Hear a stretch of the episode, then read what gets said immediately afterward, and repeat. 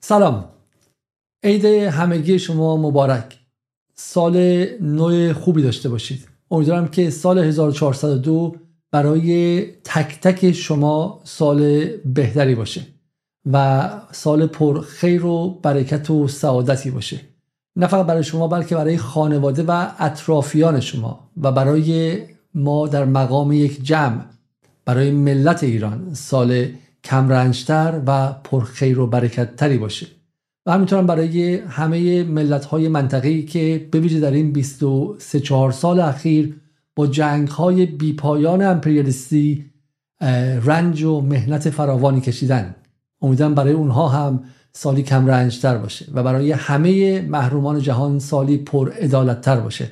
سالی که درش اون یک درصد اغنیای بالانشین نتونن با جنگ ها با تورم با بحران های اقتصادی صادراتیشون مردم رو در اقصا نقاط جهان فقیرتر کنن و به بردگی بکشن.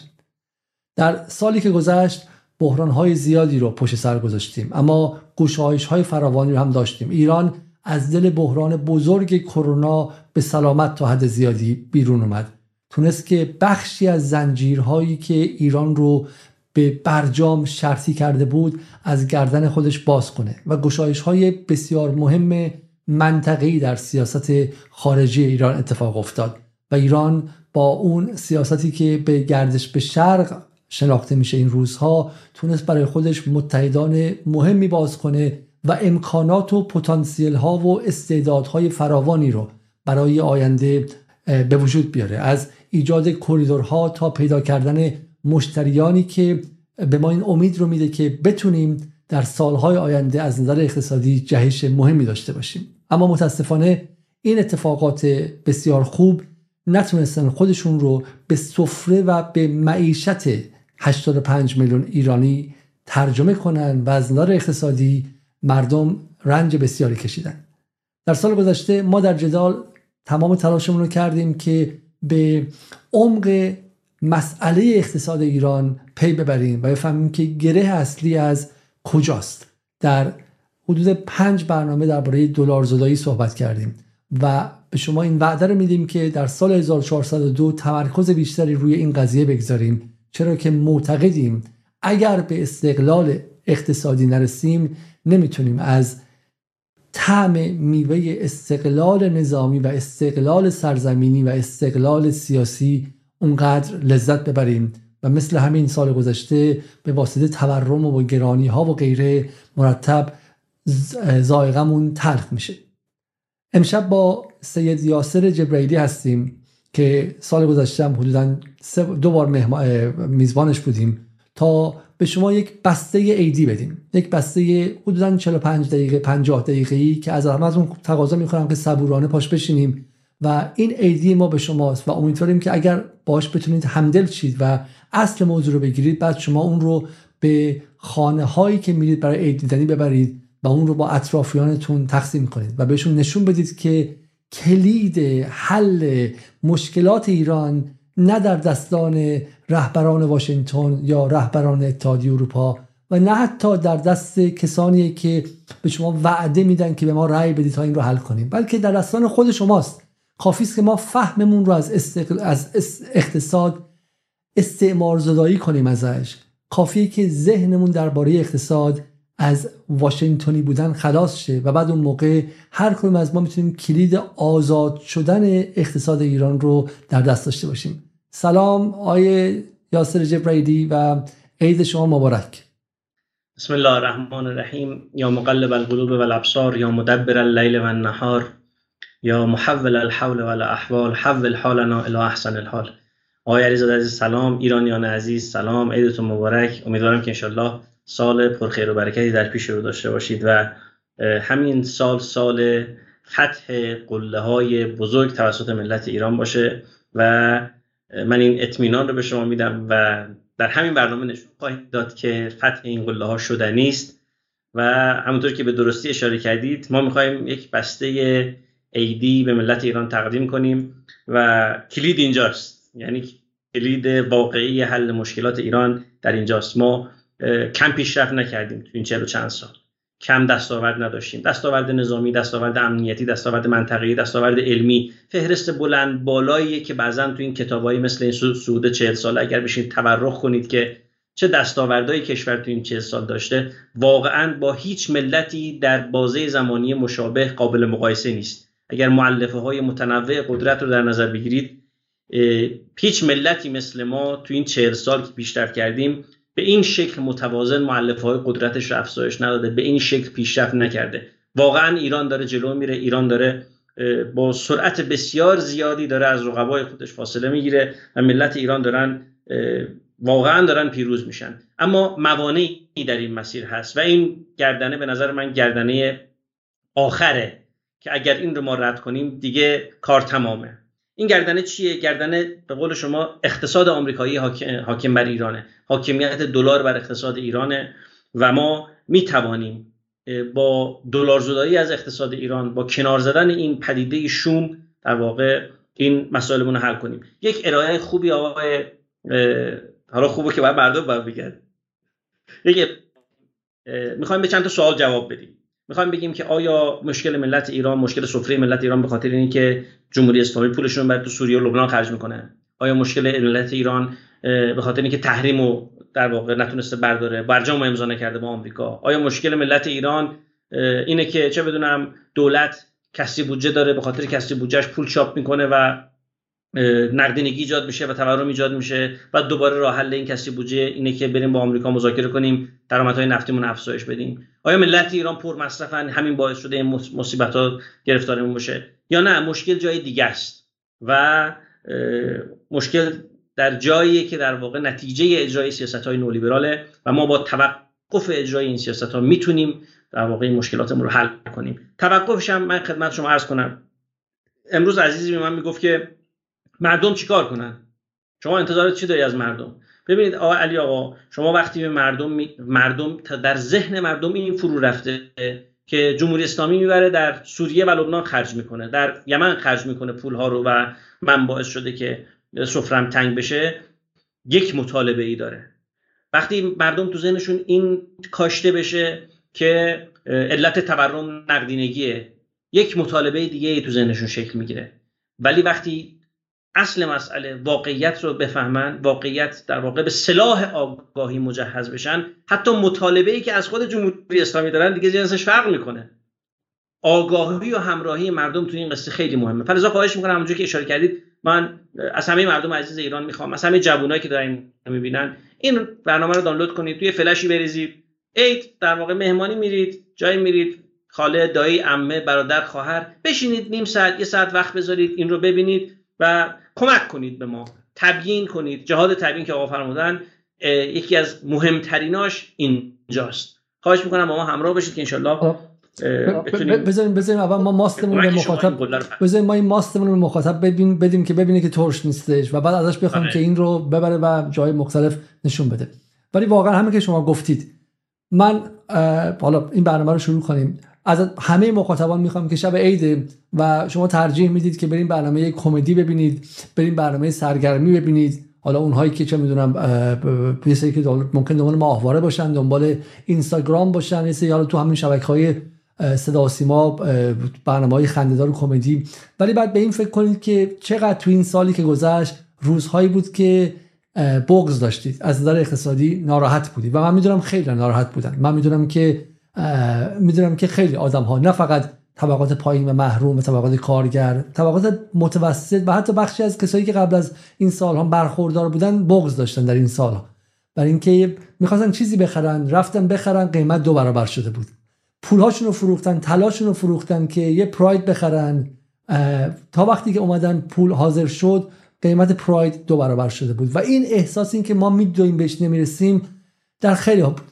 برای همین به من اگر اعتماد دارید و اگر برنامه جدال دنبال کردید این یک ساعت آینده رو کنار ما باشید. شاید برنامه جذاب نباشه مثل برنامه مهران مدیری و مثل برنامه کمدی و مثل برنامه های سرگرمی و بررو و اینها نباشه. ولی ولی ولی ولی ولی به شما اجازه میده که اجازه میده که ببینید که افق روشنه و امکان اصلاح اقتصاد ایران وجود داره و پایان این تونل نوره خب؟ و ولی این نور به شما نیاز داره که براش بجنگید. این نور از آسمان نخواهد اومد. ذهن ها باید عوض شه چشم ها را باید شست. جور دیگر باید به اقتصاد نگاه کرد. و این اگر اتفاق بیفته بعد همونطوری که آیاسر هم گفتش. من معتقدم که همونطور که ایران قله های نظامی رو در نوردی و کسی باورش نمیشه آیه یاسر خان که ایران به روسیه سلاح بده. ایران به روسیه تکنولوژی نظامی صادر کنه. اصلا الان در آمریکا اینه که میگن یکی گفته بود توی که ما نگران صدور تکنولوژی نظامی ایران به آمریکا هستیم. بعد متوقف شده روی سناتوری و گفته که باورم نمیشه روزی چه این جمله از ذهن من بیرون بیاد. و ما همونطور که اونجا رو رفتیم چون پارادایم ذهنمون رو عوض کردیم چارچوب نگاه کردنمون به جهان عوض کردیم یک ساعت نه دو هزار ساعت نه ده هزار ساعت نه دنزه یک چند کورس لیسانس و فوق لیسانس یک ساعت آینده با ما همراه باشید. شاید شما هم نوع نگاهتون عوض شد.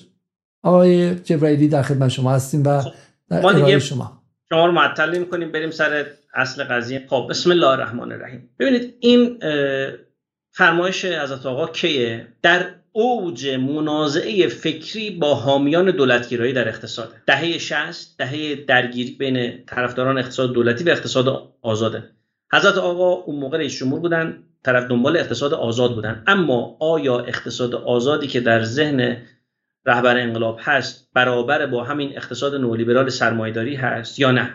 ببینید در اوج اون مناظره این خطبه نماز جمعه حضرت آقاست در اوج اون دفاع از اقتصاد آزاد ببین چی میگن؟ می‌فهمن اگر این حق برای حاکم اسلامی نباشد و مردم بدون نظارت دولت و بدون رعایت سیاست های دولت تلاش اقتصادی را شروع کنند و انجام بدهند این یقینا در جامعه به تقیان به ظلم به بغی به فساد منتهی خواهد شد و همان وضعیت پیش خواهد آمد که در دنیای سرمایه‌داری است. یعنی اینکه شما در اسلام آزادید فعالیت اقتصادی شروع کنید آزادید بخش خصوصی باشید مالکیت داشته باشید. اما این به معنی نیست که با مال خودتون هر کاری دوست داشتید بکنید. بگید مالم به هر جنس قیمتی که دوست دارم میفروشم هر جور دوست دارم میفروشم. یه فرمایش دیگر ببینید تره اگر آزادی فعالیت های اقتصادی را اینجور معنا که آن کسانی که قدرت فعالیت و منور اقتصادی دارند اینها آزادند هر چی خواستن تولید کنند. هر جور خواستن عرضه کنند هر وقت خواستن توضیح کنند. هر جور خواستن بفروشن هر جور خواستن مصرف کنند. این یقینا نظر اسلام ببین این دقیقا نقطه مقابل لیبرال سرمایه‌داری ما در عین اینکه کمونیسم رو رد می‌کنیم اقتصاد دولتی رو رد می‌کنیم نفی مالکیت خصوصی رو رد می‌کنیم در این حال این رو هم رد می‌کنیم که هر کس هر پولی داشت با هر باش هر کاری دوست داشت بکنه. به جامعه آسیب بزنه به سفره مردم آسیب بزنه. مارکت پاور داشته باشه اصلا قدرت بازار داشته باشه برای خودش و سود خودش رو از محل تنگی معیشت مردم بیشینه کنه. اینجوری نیست. حالا اینو چرا آوردیم اولش؟ آقای علیزاده به خاطر اینکه می‌خوایم نشون بدیم مصیبت های امروز اقتصاد ایران برای اینه که از این ادبیات فکری فاصله گرفت. جلوتر اثبات به شما خواهم کرد که ما به خاطر اینکه از این اندیشه فاصله گرفتیم و نزدیک شدیم به اجرای سیاست های نولیبرال بی و بند در اقتصاد و یه نوعی تجویزهای IMF رو تجویزهای WB رو بانک جهانی صندوق ملی پول رو اجرا کردیم تو این کشور و از اون الگوی مد نظر انقلاب اسلامی در, از در اقتصاد فاصله گرفتیم. اتفاقات و مصیبت ها پیش آمده و راه هم همینه دی. راه برگشت به همین اندیشه و مکتب انقلاب اسلامی هست که همه جاها رو فتح کرده در اقتصاد هم. اگر ما انشالله این اندیشه رو پیاده کنیم مثل همه سایر قله هایی که فتح کردیم تو این 40 سال این مسئله هم در همین سال 1402 قابل حل هست.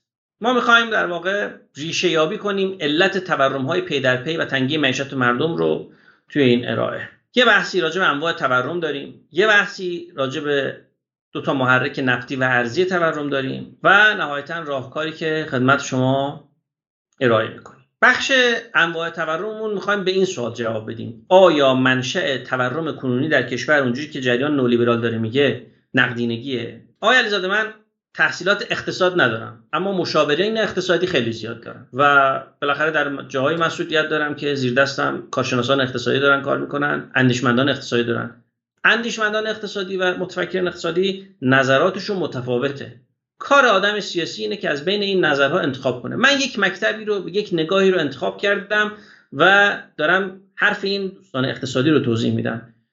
فلزا این بحثی هم که خدمت شما دارم ارائه می‌کنم حرف آقایون اقتصاددان من باید بگم اینجا. اولا که مخاطبان بشه که آشنا نیستن با اقتصاد نترسن. ما این برنامه رو چون اقتصاد این معیشت و سفره شما و حق شماست که بدونید. این ما برخلاف اون عده از کارشناسان که با زبان یعجوج معجوج حرف می‌زنن که وظیفه اون زبان یعجوج معجوج و سخت و قلم به سلم اینه که شما رو پس بزنن که بگی چه چیز عجیبیه. ما معتقدیم که اقتصاد یعنی پولی که شما در آوردی زحمت شما عرق جبین شما برای شما باید بتونید بفهمی. و آره، حق شماست بفهمی ما امشب اینقدر آسون حرف خواهیم زد که همتون بتونید متوجه شین و خودتون تصمیم بگیرید. و این تمامی مفاهیم رو به زبان ساده توضیح میدیم. آقای جبرائیل اول از همه من بگو که این بحث نقدینگی در واقع تورم به دلیل نقدینگی یعنی چی؟ با یه مثال ساده می‌خوام این حرف رو توضیح بدم خدمت شما. فرض کنید این نقشه ایرانی که دارید می‌بینید یک اقتصاد ساده است که سه نفر آدم هم توش دارن زندگی می‌کنن. خب؟ کلا سه تا هم سیب وجود داره تو این اقتصاد. تو اقتصاد این, نقدینگی ما الان سه سکه است. نقدینگی ما آفرین سه تا سکه است. سه تا هم کالا وجود داره. اینا میگن که اینا میرن این در واقع سیبا رو می‌خرن و نتیجتا قیمت هر سیب مساویش میشه با یک سکه. میگن خب حالا اگر شما آمدی نقدینگی در اقتصاد زیاد کردی یعنی پول چاپ کردی پخش کردی بین ملت. قبلا هر کدوم یه سکه 500 تومانی داشتن الان هر کدوم دو تا سکه 500 تومانی دارن. چه اتفاقی میفته؟ اینا قبلا مردم دیگه. فکر می‌کردن که در واقع با یه دونه سکه یه سیب می‌خرن. الان خوشحال میشن. میگن که چقدر خوب. دو تا سکه گیرمون اومده. بریم دو تا سیب بخوریم. ولی در اقتصاد دو تا سیب وجود نداره. همه میرن سراغ این که دو تا سیب بخرن اما 6 تا سیب در اقتصاد وجود نداره. سه تا بیشتر نیست. نتیجتا اینه قیمت سیب به دو تا سکه افزایش پیدا می‌کنه تا اقتصاد به تعادل برسه. به این میگن تورم جاذبه تقاضا که منشأش نقدینگیه. شما اگر پول چاپ کردی توزیع کردی بین ملت. ملت مصرفشون از یک عدد کالا به دو عدد کالا افزایش پیدا کرد و اون کالا در اقتصاد وجود نداشت این تورم درست می‌کنه. این آقایونی که دارن میگن در واقع نقدینگی تورم درست می‌کنه این معادلش اینه. حالا شرایطی داره که من خیلی ساده سازیش کردم ها. میگن شرط اشتغال کامل وجود داشته باشه شرط چه بدم تجارت آزاد داشت خیلی شرایطی داره که من ساده کردم اون شرایط هم در اقتصاد ما وجود نداره. شاید همین الان دوستانی که می‌بینن همین سوال براشون پیش بیاد که آقا مگه این پول که داره زیاد میشه همش تو جیب ما میاد. یا مثلا مگه کالا اینجوریه وضعیتش؟ من فقط سادهش کردم که حرف این آقایون رو توضیح بدم. حالا سوال اینه که آیا نقدینگی همیشه تورم درست می‌کنه؟ صرف این که نقدینگی زیاد بشه باعث تورم میشه؟ جواب خود همین اقتصاددانا اینه میگه که نه. میگه اگر شما اومدی نقدینگی در جامعه زیاد کرد. اصلا حرف دست هر آدمی دو تا سکه گیر اومد. اما اومدی در مقابل تعداد سیب ها رو هم در اقتصاد افزایش دادی. درسته که مردم با دو تا سکه که گیرونشون اومده میرن دو تا کالا دو تا سیب بردارن. اما چون سیب در اقتصاد وجود داره دیگه تورم درست نمیشه. رفاه مردم افزایش پیدا می‌کنه. به جای یه دونه سیب دو تا سیب می‌خورن. اما قیمت سیب همون یه دونه سکه باقی میمونه. پس چی شد؟ اینو دقت کنید. نقدینگی مطلقش منجر به تورم نمیشه. اگر در ما به ازای اون کالا ما به ازای اون نقدینگی کالا وجود نداشته باشه تورم درست میشه. این نقدینگی رو سکه ها رو معادل نقدینگی بگیرید. این سیبار هم معادل تولید ناخالص داخلی یا جی دی پی کشور بگیرید. یعنی یه نسبتی بین این سکه ها و سیبا که میشه همون تقریبا نسبت بین تولید سک... نقدینگی تو کشور با تولید ناخالص داخلی کشور یه نسبت متعادلی باید برقرار بشه. حالا بریم ببینیم اینقدر که داره تبلیغ میشه آیا نقدینگی در اقتصاد ایران خیلی زیاد نسبت به کالاهایی که وجود داره. این نسبت چجوریه؟ ببینید دوستان این نمودار بالایی که دارید می‌بینید نسبت تغییرات نسبت نقدینگی به جی دی پی در دنیاست. یعنی چی؟ یعنی چقدر در واقع سکهشون نسبت سکه هاشون به سیباشون افزایش پیدا کرده توی مثال ما. پایینی هم ایرانه. خیلی با دنیا فاصله داریم. میانگین جهانی فاصلهمون خیلی زیاده. حالا این اعداد رو ببینید. نسبت نقدینگی به جی دی پی در ژاپن 280 درصده.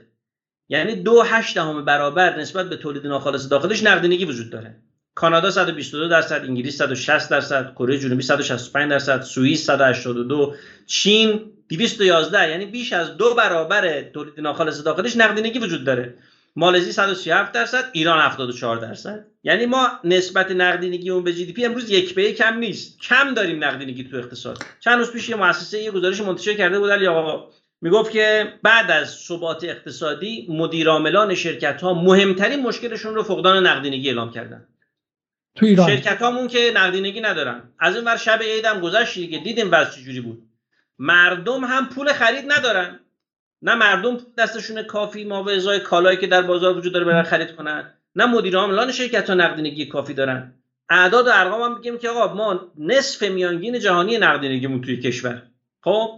حالا این وایس این خیلی جالبه. میشه برگردیم به قبلی. این خیلی جالبه آی جبرائیلی یعنی الان شما من می‌دونم که فقط خود شما گفتیم من از یکی دیگه هم شنیدم. می‌گفت ما رفتیم نونوایی و بحث گرانی بود و نونوا می‌گفت علت گرونی نقدینگی زیاده.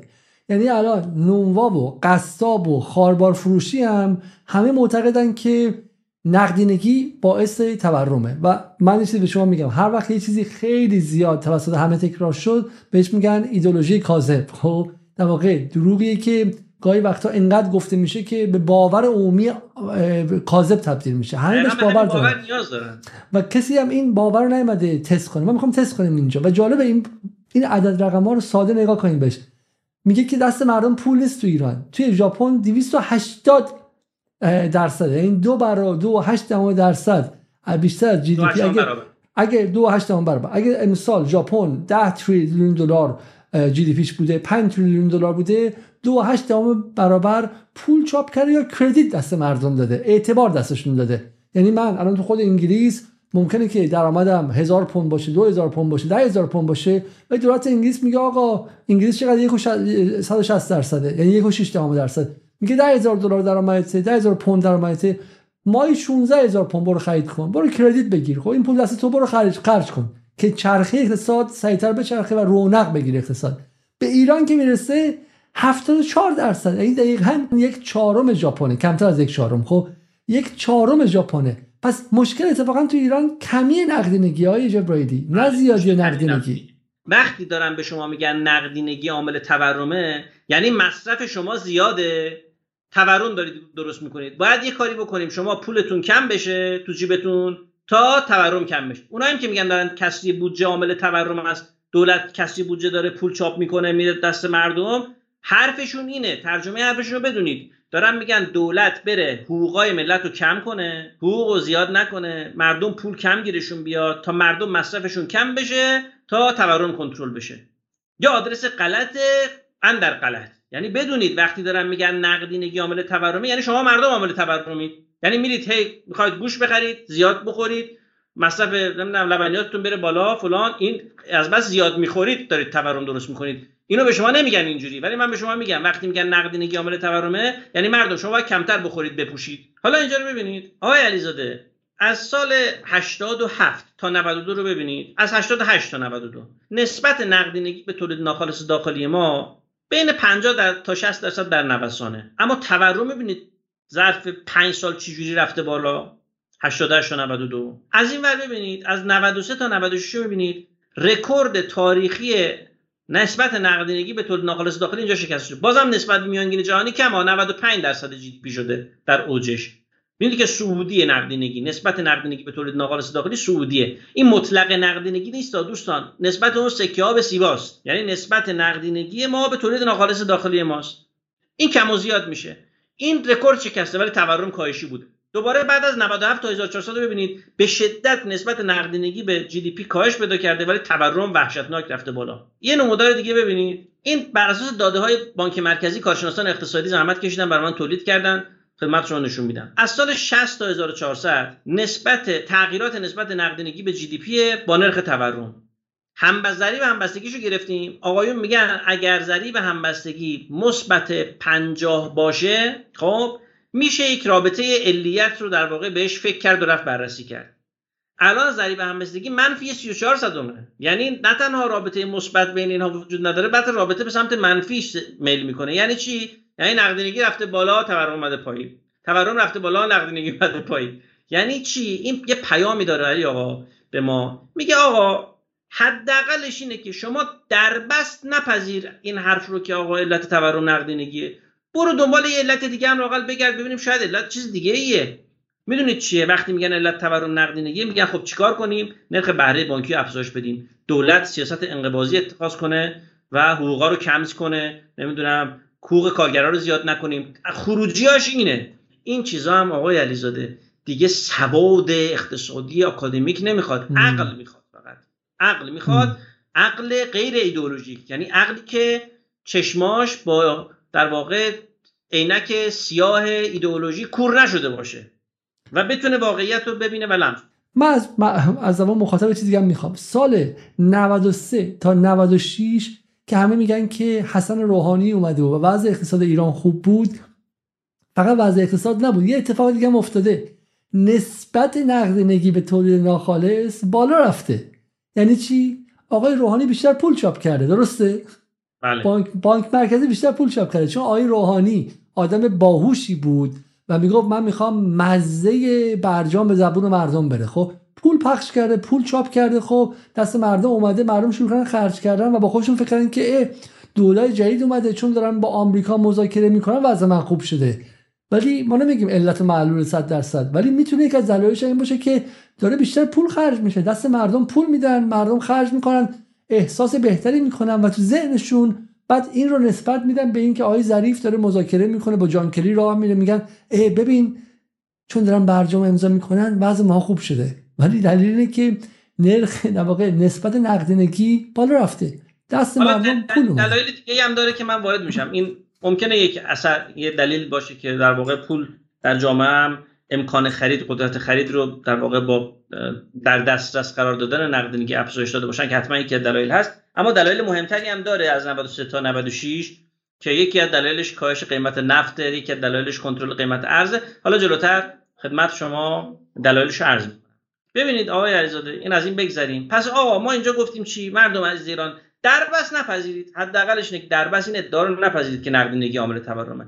خود همین اقتصاددانا میگن آقا نه یه, یه تورم یک در واقع نوع دیگه هم داره. بهش میگن تورم کاست پوش یا تورم فشار هزینه. با یه مثال توضیحش میدم به شما. ببینید فرض کنید می‌خواید یک کیلو مرغ تولید کنید. تولید مرغ چی نیاز داره؟ دونه مرغ نیاز داره. غذای دیگه مرغ باید بخوره. فرض کنید یک سکه قیمتشه. نیروی انسانی نیاز داره مرغداری اینم یه دستمزدی داره. ساختمون داره مرغداری اینم یه هزینه داره. تجهیزات داره. یه هزینه داره. حمل و نقلش یه هزینه داره. انرژی هم که اونجا استفاده میشه یه هزینه داره. فرض دیگه. فرض کنید هر کدوم از اینا یه سکه هزینه شه مثلا مرغ در میاد 6 تا سکه. حالا اون دونه اون بالایی رو نگاه کنید سمت چپ بالا. ما اومدیم از قیمت دونه مرغ رو چهار برابر کردیم. همه بقیه چیزا هم ثابت موند. مصرف مرغ هم تو کشور افزایش پیدا نکرد. نتیجه چی میشه؟ نتیجه میشه که این 6 سکه میشه 9 سکه. قیمت رفت بالا. تقاضا ثابت بود. ولی با افزایش قیمت دونه قیمت مرغ هم افزایش پیدا کرد. یه چیز بدیهیه درسته؟ حالا بریم تو عرصه واقعیت. از این مثال رو بور کنیم. ببینیم که آقا قیمت مرغ چه اتفاقی براش افتاده؟ انجمن صنعت بسته‌بندی گوشت و مواد پروتئینی کشور اخیرا اعلام کرد. گفت آقا مصرف مرغ در ایران از سال 1400 به 1401 30 درصد کاهش پیدا یعنی شما مردم 30 درصد کمتر امسال سال گذشته دیگه الان میشه سال گذشته. 1401 نسبت به 1400 30 درصد مرغ کمتر خوردید این یه پیامی داره. فقط مرغ نیست بقیه اقلام غذایی و اینا هم اینجوریه. یعنی در سالی که تورم مواد غذایی رکورد تاریخی شکسته از جنگ جهانی دوم به این طرف در واقع بی سابقه بوده خب در همین سال مصرف گوشت و مرغ و لبنیات و اینا تو کشور کاهش پیدا کرده. برگردید به اون حرفی که دارن میگن نقدینگی و مصرف بالای مردم عامل تقاضای بالا برای مردم برای مصرف عامل تورمه بگیم که آقا اگر منشأ تورم تقاضای مردم برای کالا باشه خب الان مصرف همه چی کاهش پیدا کرد دیگه. قاعدتا با منطق شما قیمت ها هم باید بیاد پایین. بریم ببینیم قیمت ها کاهش پیدا کرده. همین مثال مرغ بریم جلو. اینو ببینید. این میانگین قیمت مرغ کشتاره شهریور 1400 26000 تومان بوده. بهمن 1401 شده 57000 پس افزایش پیدا کرده. چی شد؟ مصرف که کاهش پیدا کرد. تقاضا آمده بود پایین. چی شد که قیمت رفت بالا؟ احتمال میدیم که از منشأ در واقع فشار هزینه باشه. بریم اون احتمالا بررسی کنیم. دونه مرغ هر کیلو شهریور 1400 4520 تومن بوده. بهمن 1401 شده 20000 تومن. هر کیلو مرغ بخواد تولید بشه دو کیلو باید دونه مصرف کنه. به نظرتون چرا از 4520 تومن افزایش پیدا کرده به 20000 تومن در بهمن 1401 دلیلش اینه که دونه مرغ دوستان وارداتیه. ما متاسفانه مرغ هم تو کشور منتاج می‌کنیم. یکی از دوستان می‌گفت که ما راجع به تولید مرغ این کاری که داریم می‌کنیم اینه که فرایند تولید مرغ تو کشور ما اون قسمتش مال ماست که مرغ کلهشو می‌زنه رو زمین دونه ها رو برمی داره می‌خوره. حالا چون دونه مرغ وارداتیه چی شده یهو این افزایش پیدا کرده؟ افزایش نرخ ارز از 4200 تومن به 28500 شما دونه مرغ با دلار 4200 وارد می‌کردی؟ دلار رو کردی 28500 تومن چند برابر شده؟ قیمت مرغ هم چند برابر افزایش پیدا کرده. همین یه اینجا دوباره یه هینت به ما میده. میگه آقا این ارز انگار یه تأثیری تو اقتصاد ایران داره ها. بریم یه کم دقیقتر بحث ارز رو بررسی کنیم که چجوری تورم درست میشه. ما سالانه چهل میلیارد دلار واردات مورد نیاز تولیدمونه دوستان. یعنی اقتصاد ایران در جمع باید سال 40 میلیارد دلار. میانگین 5 سال اخیر دیگه دارم بهتون میگم 40 میلیارد دلار. 40 میلیارد دلار در سال پر بده یک سری اقلامی رو برای تولید خودش وارد کنه. این تولیدات چی هن؟ از غذای گاو و گوسفند و مرغ گرفته تا قطعات خودرو قطعات لوازم خانگی قطعات ماشینالات مواد اولیه دارو قطعات الکترونیکی همچنین و الی آخر. حالا اینجا موبایل و اینا لوازم مصرفی نهایی که مثلا مثل موبایل اینجا نیاوردم. این فقط واردات مورد نیاز تولیده. سال 1396 دلار 3420 تومنه. یعنی چی؟ یعنی مجموع اقتصاد ایران همه این تولید کننده ها که به این اقلام نیاز دارن جمعا باید 136 هزار میلیارد تومن ریال جمع کنن. بدن از صاحبان این 40 میلیارد دلار دلار رو بخرن 40 میلیارد دلار رو بخرن بدن به واردات اگر سال 1401 دلار می‌شد 50000 تومان دیگه مثلا 60 رد کردن الان روی 47 اومده دیگه. پولی که نیاز دارن دوباره فعالان اقتصادی ایران تولید کننده ها نیاز دارن اون 40 میلیارد دلار از صاحبان دلار بخرن بدن اینا رو وارد کنن 2000 میلیارد تومان میشه. یعنی چی؟ یعنی 1370 درصد افزایش. دونه مرغ دیدید چجوری ارز 4200 شد؟ اونجوری قیمت مرغ کشید بالا. حالا از خودرو بگیرید. لوازم خانگی ماشینالات مواد دارو قطعات الکترونیک هر چی ارز بره بالا تمام کالاهای وارداتی ما به همون تناسب افزایش قیمتش افزایش پیدا می‌کنه. در داخل قیمتشون گرون میشه. یه لحظه وایسید. این خیلی جالب شد. پس در واقع مرغی که ما تو ایران می‌خوریم مستقیم به قیمت دلار وصله. بله. پس پس وقتی که قیمت دلار میره بالا بعضیا میگن که حالا شما چه ربطی داره؟ مگه شما می‌خوای بری خارج مثلا؟ به دلار چی کار داری اینا؟ پس اقلام اصلی زندگی ما حداقل چیزایی که وارداتیه مستقیم میره بالا. این موبایلی که من دستمه خب با دلار بخرم. اینو من می‌دونم که دلاری میره بالا. یا یخچالی که می‌خوام خارجی بخرم. ولی شما میگید که اگر یخچال ایرانی من توش یه قطعه خارجی باشه خب اونم میره بالا. و مرغ مرغی که بالاخره چم قد می‌کنه. قد قد قد قدا می‌کنه. و من فکر می‌کنم خب این دیگه همشری من دیگه. مرغ تبریز دیگه. مرغ کرمانشاست. این مرغ شکمش برزیلیه شکمش غذایی که داره میاد از اون ور دنیا آمده پس شکمش دلاریه درسته؟ ما متاسفانه سال گذشته پارسال یعنی سال 1400 نزدیک 17 میلیارد دلار اقلام کشاورزی وارد کردیم. متاسفانه. 17 میلیارد دلار. 17 میلیارد دلار یعنی درصد بالایی از واردات ما کشاورزیه. و همزمان یک جریانی جریان نولیبرال با افراد آشنا میان میگن که آقا شما خودکفایی نباید داشته باشی. خودکفایی کشاورزی مزخرف سیاست غلطیه. این حرف که خودکفایی کار غلطیه یعنی سفره مردم بیشتر به دلار گره بخوره. یعنی واردات غذا افزایش پیدا کنه. حالا ببینید ما ارز رو توضیح دادیم که ارز چجوری داره در اقتصاد ایران تورم درست می‌کنه. اما فقط ارز نیست نفت هم هست. قیمت نفت در دنیا بره بالا. ظاهرش اینه که ما چون فروشنده نفت هستیم خیلی خوش به حالمون میشه دیگه. و درآمد ما بیشتر میشه. نفت 100 دلار بشه چقدر خوشبالمون میشه. درآمد ما بیشتر میشه. اما واقعیتش اینه آقای علیزاده چون ما خام نفت رو صادر می‌کنیم و محصولات وارداتیمون در واقع با ارزش افزوده بالا هستن تو این معادله زیان می‌کنیم شما اگر سنگ خالی رو بفروشی به یک قیمتی سنگ رو در نظر بگیرید از این سنگه مجسمه درست کنن به شما بفروشن خب چند برابر ارزش اون در واقع مجسمه هست دیگه. هرچی سنگی قیمتش بره بالا با یه ضریب بالاتری مجسمه گرونتر میشه. درسته؟ به خاطر همین ما از فروش خام نفت داریم ضرر می‌کنیم. حالا ببینیم چه اتفاقی میفته این گزارش صندوق بین المللی پول از سال 2010 تا تقریبا 2022 دیگه این. میگه آقا جون با افزایش قیمت نفت تمام در واقع تورم هم افزایش پیدا کرد. تمام کالا رفته بالا قیمتشون. این از این جهت مهمه که می‌خوام بگم وقتی قیمت نفت افزایش پیدا می‌کنه اون فهرستی که گفتم با 40 میلیارد دلار داریم وارد می‌کنیم تمام اونها هم گرون میشه. این هم مطالعه صندوق بین‌المللی پوله. ما مطالعه نکردیم. روی 72 تا کشور که هم کشورهای در حال توسعه هم کشورهای پیشرفته تو 45 سال 1970 تا 2015 میلادی مطالعه کردن.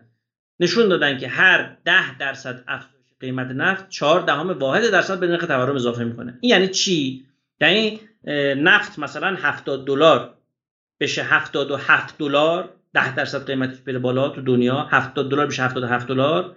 خب تورم اگر دو درصده تو دنیا میشه دو چهار دهم درصد.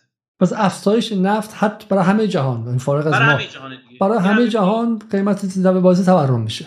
این خانم کریستیان لاگارد که رئیس صندوق بین‌المللی پول بوده الان هم رئیس بانک مرکزی اروپا است میگه 50 درصد تورم فعلی در اروپا به خاطر افزایش قیمت نفته اینو چرا این حرفو زده؟ اینو علیه کسایی زده که آقا تورم راهش علت تورم نقدینگیه و با افزایش نرخ بهره میشه نقدینگی کنترل کرد. میگه بابا 50 درصد تورم فعلی به خاطر نفته. من هر چقدر نرخ بهره رو ببرم بالا خودش گفته تو عبارتشه. میگه هر چقدر من نرخ بهره رو ببرم بالا اینو کنترل نخواهد کرد این تورم. کاست پوشه یعنی دیمند پول نیست. یعنی تورم فشار هزینه است. تورم جاذبه تقاضا نیست که شما با افزایش نرخ بهره و کنترل تقاضا کنترلش کنید. یه مثلا توضیح بده یه مثلا توضیح بده. چطوری می‌تونیم تورم به قول معروف جاذبه تقاضا رو با بهره زیاد کنیم؟ این هم ساده به من بگو. باید توضیح بدم به شما. ببین اینا تو کتابا نوشته. کتاب هم چون عمدتا غربی هستن. شما تو انگلیس زندگی می‌کنید دیگه. آقا به من کمک کن. ببینید توی ایران مردم چیکار می‌کنن؟ حقوقشون رو می‌گیرن. تا آخر ماه. تا آخر ماه بعد خرج می‌کنن. توی آمریکا اینجوری نیست. نمی‌دونم انگلیس چجوریه آمریکا رو من از دوستان سوال کردم گفتن اینجوری نیست. یعنی چی؟ یعنی بقالی هم که آمریکایی میره چیز دستشه. کردیت کارت دستشه. ماست و لبنیات و برنجش هم قسطی می‌خره. کارت می‌کشه. با وام میخردش این وامه یه نرخ سودی داره. توی آمریکا میگن ما به خاطر اینکه مردم رو از رفتن به بقالی و مصرف کردن برنج و اینا منصرف کنیم کمتر مصرف کنن بیایم نرخ بهره رو افزایش بدیم پول رو در واقع برای مردم گرون کنیم تا تقاضای برنج و لبنیات و فلان ایناشون کمتر بشه. یعنی چی؟ یعنی من مثلا با نرخ سود مثلا دو درصد می‌رفتم بقالی خرید خرید می‌کردم قسطی. نرخ سود می‌کنه چهار درصد برای من. تا انگیزم برای اینکه برم قسطی از بقالی مثلا ماست بخرم را کم بشه. میگم خب حالا الان کم می‌خوریم. درست شد. نسبت بدهی بدهی خانوار. به تولید ناخالص داخلی تو آمریکا 85 درصد. این در شرایطی که تورم از ناحیه تقاضای مردم باشه با افزایش نرخ بهره میشه تورم رو آورد پایین.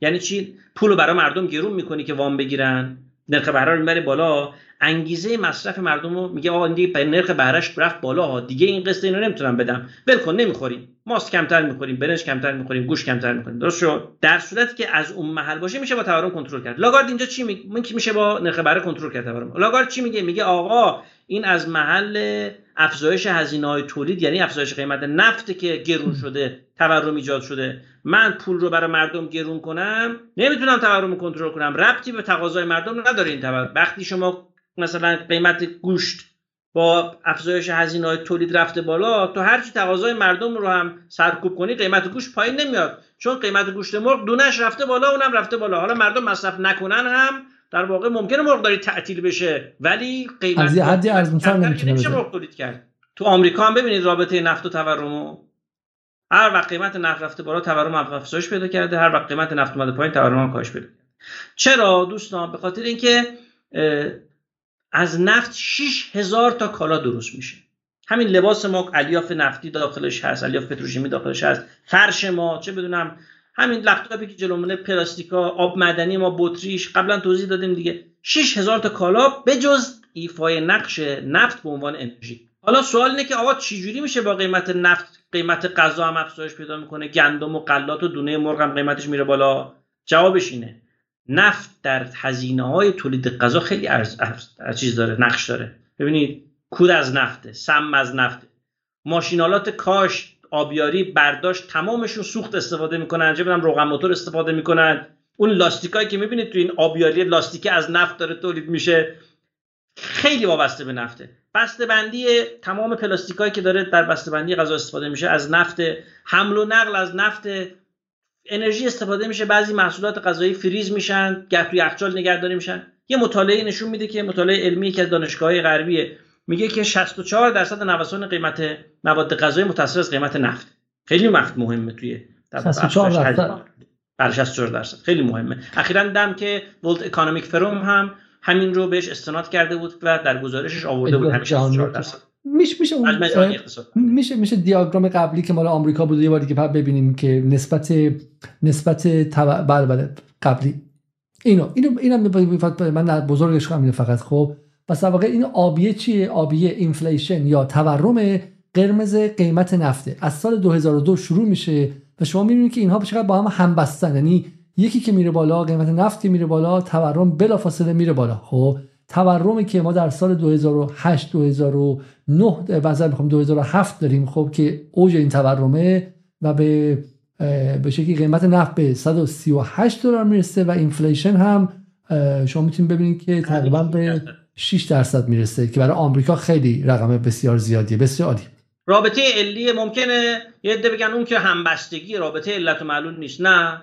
در واقع این این مجله انرژیز که یک مجله های ایندکسه یعنی یک مجله معتبر تو دنیاست یه مطالعه داخلش چاپ شده که رابطه علی بین افزایش قیمت انرژی و قیمت غذا رو هم اثبات کرده.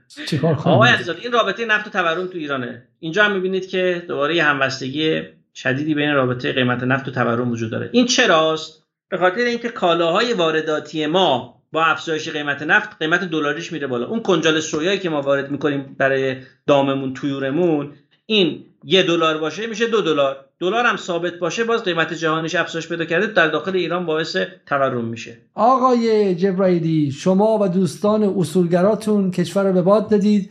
در تمامی این سالها تنها دوره‌ای که وضع اقتصاد ایران خوب بود دوره اصلاحات بود بحث به نئولیبرال و غیر نئولیبرال بودن وقت ربطی نداره. شما دوروبریاتون احتمالا بیشتر فساد دارن بیشتر می‌خورن. و اصلاح طلبان بند خدا که اینقدر اذیتشون کردین شما بهشون گفتیم آمریکاییان در دورهشون تورم رو اینقدر خوب نگه داشتن. بریم ببینیم چیه داستان. این نمودار تورم و قیمت نفت و نرخ ارزه. گفتیم یکی قیمت ارز باعث تورم میشه یکی قیمت نفت.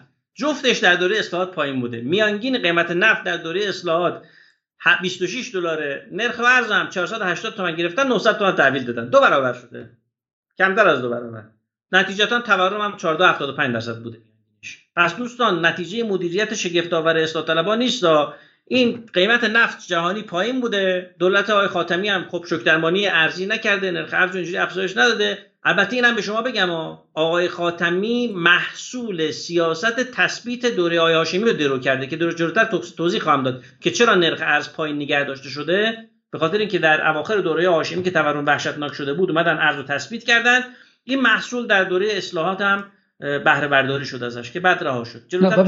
یه نکته مثبت بگین پس خاتمی در اون 8 سال شوک درمانی ارزی نکرد درسته؟ نه نه دیگه. از سال 74 که ما تثبیت رو شروع کردیم تقریبا نمی‌خوام بگم با قدرت ادامه که تقریبا در تا در واقع سالها اون سیاست ادامه پیدا کرد. یعنی اون آزادسازی و رهاسازی نرخ ارز که در دوره آقای هاشمی شروع شده بود در سال 74 افزارش کشیده شد. تثبیت اجرا شد. این بالاخره محصولش در دوره بعد هم تداوم پیدا کرد. این خیلی نکته جالبه. پس پس ما به عنوان ملتی که این نعمت خدادادی نفت زیر پامونه به نفعمون بوده که قیمت نفت پایین باشه. آره متاسفانه. چون خام داریم میفروشیم. اگر محصول نهایی میفروشیم نه. من به خاطر هم میگم آقا خدا رو شکر که ما نفت کمتر میفروشیم. این خام نفروشیم بهتره. خب حالا وارد یه چیز دیگه میشیم. تحت عنوان جهانی سازی و دلاری سازی قیمت ها ببینید دوستان ما قیمت شما قیمت شما دو توضیح دادیم. گفتیم که اقتصاد ایران دو تا شوک تورمی از بیرون بهش وارد می‌شد. یکیش چی بود؟ یکیش دلار بود. مثالش هم گفتیم میگه مثل قیمت دونه مرغ. چون وارد می‌کنیم قیمت دلار دلار پرداخت می‌کنیم وارد می‌کنیم دیگه. قیمت دلار بره بالا کالایی که وارد کشور می‌کنیم اینم قیمتش میره بالا تورم درست می‌کنه. یکی دیگه شوک دیگه که از بیرون وارد می‌شد نفت قیمت نفت که میره بالا باز کالایی که وارد می‌کنیم قیمت دلاریش میره بالا این بار میره بالا تورم درست میشه. سال 1386 به نام آوردن پول نفت سر سفره ملت دو تا بمب بزرگ در اقتصاد ایران منفجر شده. یکی بمب نفتیه یکی هم بمب ارزیه. یعنی علاوه بر اینکه اون دوتا از بیرون هجوم میارن به داخل این دوتا بمب هم داخل کشور منفجر شده. چجوری؟ سال 1386 بالاخره کسایی که داشتن می‌گفتن ما داریم یارانه پنهان میدیم یارانه پنهان می‌دونید که یعنی چی؟ میگن آقا قیمت دلاریش انقدر تو دنیا دلار قیمتش انقدر ما به داخل باید به دلار به قیمت جهانی بدیم. نفت قیمتش دنیا میشه 100 دلار به داخل هم باید بدیم 100 دلار. اگر به دلاری بذار اینو بخونم بذار اینو بخونم چون مخاطب می در سال 86 سرانجام جائلان مفهوم یارانه پنهان موفق شدند دولت را قانع کنند. که قیمت محصولات نفتی و معدنی در ایران را دلاری سازی و جهانی سازی کند دولت نیز با این تصور که درآمد سرشاری از این محل به دست خواهد آورد تسلیم این تجویز شد تا سال 86 نفت خام تحویلی به پالایشگاه ها به قیمت صفر لحاظ می شد و فراورده های پالایشی و پتروشیمی به صورت ریالی قیمت گذاری شده و به صنایع داخلی فروخته می شد. با این تصمیم نفت به قیمت فوب خلیج فارس به پالایشگاه فروخته شد و آنها مجاز شدند فراورده هایشان را با همین روش قیمت گذاری کنند. بسیار خوب. پس ما سال 86 پتروشیمی آمدن به دولت پول دادن. گفتن آقا نفت چرا می‌خوام مجانی بدی؟ به ما ما ازت می‌خریم به قیمت فوق خلیج فارس. همون قیمتی تو قطر تو امارات تو بحرین دارن میفروشن. ما هم بده از همون می‌خریم. دولت گفت به به چه پولی؟ من این پول رو خرج فقرا می‌کنم باش راه می‌سازم به دانشگاه میدم باش خرج کار عمرانی می‌کنم. من پولدار شدم. خیلی خیلی ممنون.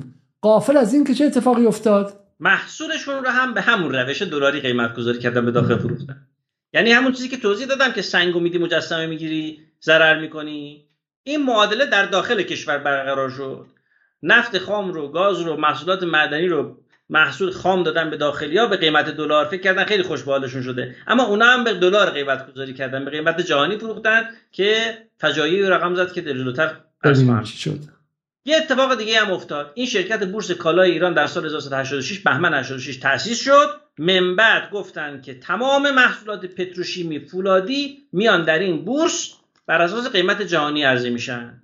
مثلا چی؟ مثلا قیمت پایه ورق فولاد بر اساس قیمت بورس فلزات لندن در میاد. این قیمت دلاری ضرب در نرخ دلار در داخل میشه و قیمت پایش برای عرضه تو بورس مشخص میشه. یعنی چی؟ یعنی من مثلا این محصول پتروشیمیمو یه یک کیلو آهن دارم فرض کنید. این یک کیلو آهنم رو ببینم تو دنیا قیمتش چنده. تو بورس فلزات لندن میرم آهن چنده؟ میگم مثلا این 10 میگم خب می‌خوام 10 دلار به داخل بفروشم. به دلار که نمی‌تونی به داخل بفروشی؟ میگه خب دلار در داخل چنده؟ میگیم مثلا دلار 10000 تومنه. خب؟ میگم خب 10 دلار 10000 تومن. در داخل اون یک کیلو آهنم رو میفروشم 100000 تومن. از سال 86 همچین اتفاقی تو کشور افتاد. تازه این 100 هزار تومنی که می‌ذارم قیمت پایست بستگی به این که چقدر این یک کیلو آهن من تقاضا و خریدار داشته باشه قیمت میره بالا. اینجا در واقع بازار حراج شرکت بورس کالایی را بازار حراجه. اینجا می‌ذارن یک کیلو با قیمت پایه 100 هزار تومن. میگیم خب بیشتر نبود. یکی میگه 110 هزار تومن. میگم دیگه اون میگه 120 هزار تومن. به بالاترین قیمت من این یک کیلو آهنم رو میفروشم. بورس کالا یعنی این دوستان. چی شده؟ دوستان از سال 1386 دیگه برای مردم ایران هیچ فرقی نداره. نفت داریم گاز داریم معدن داریم آلومینیوم داریم فلز داریم چه بدونم چدن داریم مس داریم. هیچ فرقی نمی‌کنه. اینا رو داریم یا از خارج وارد می‌کنیم. چرا؟ چون به قیمت جهانی ضرب در نرخ دلار فروخته شد. هیچ فرقی نمی‌خواست. شما دلار رو بخری مثلا دلار 10000 تومان بخری بری دلار رو بدی وارد کنی یا نه؟ این در واقع از داخل اینو به همون قیمت دلاری و جهانی تهیه کنی. اینجا رو ببینم ببینم. اینم توضیح بدم. بسیار اتفاق افتاده که قیمت فروش به داخل گرونتر از قیمت صادراتی بوده.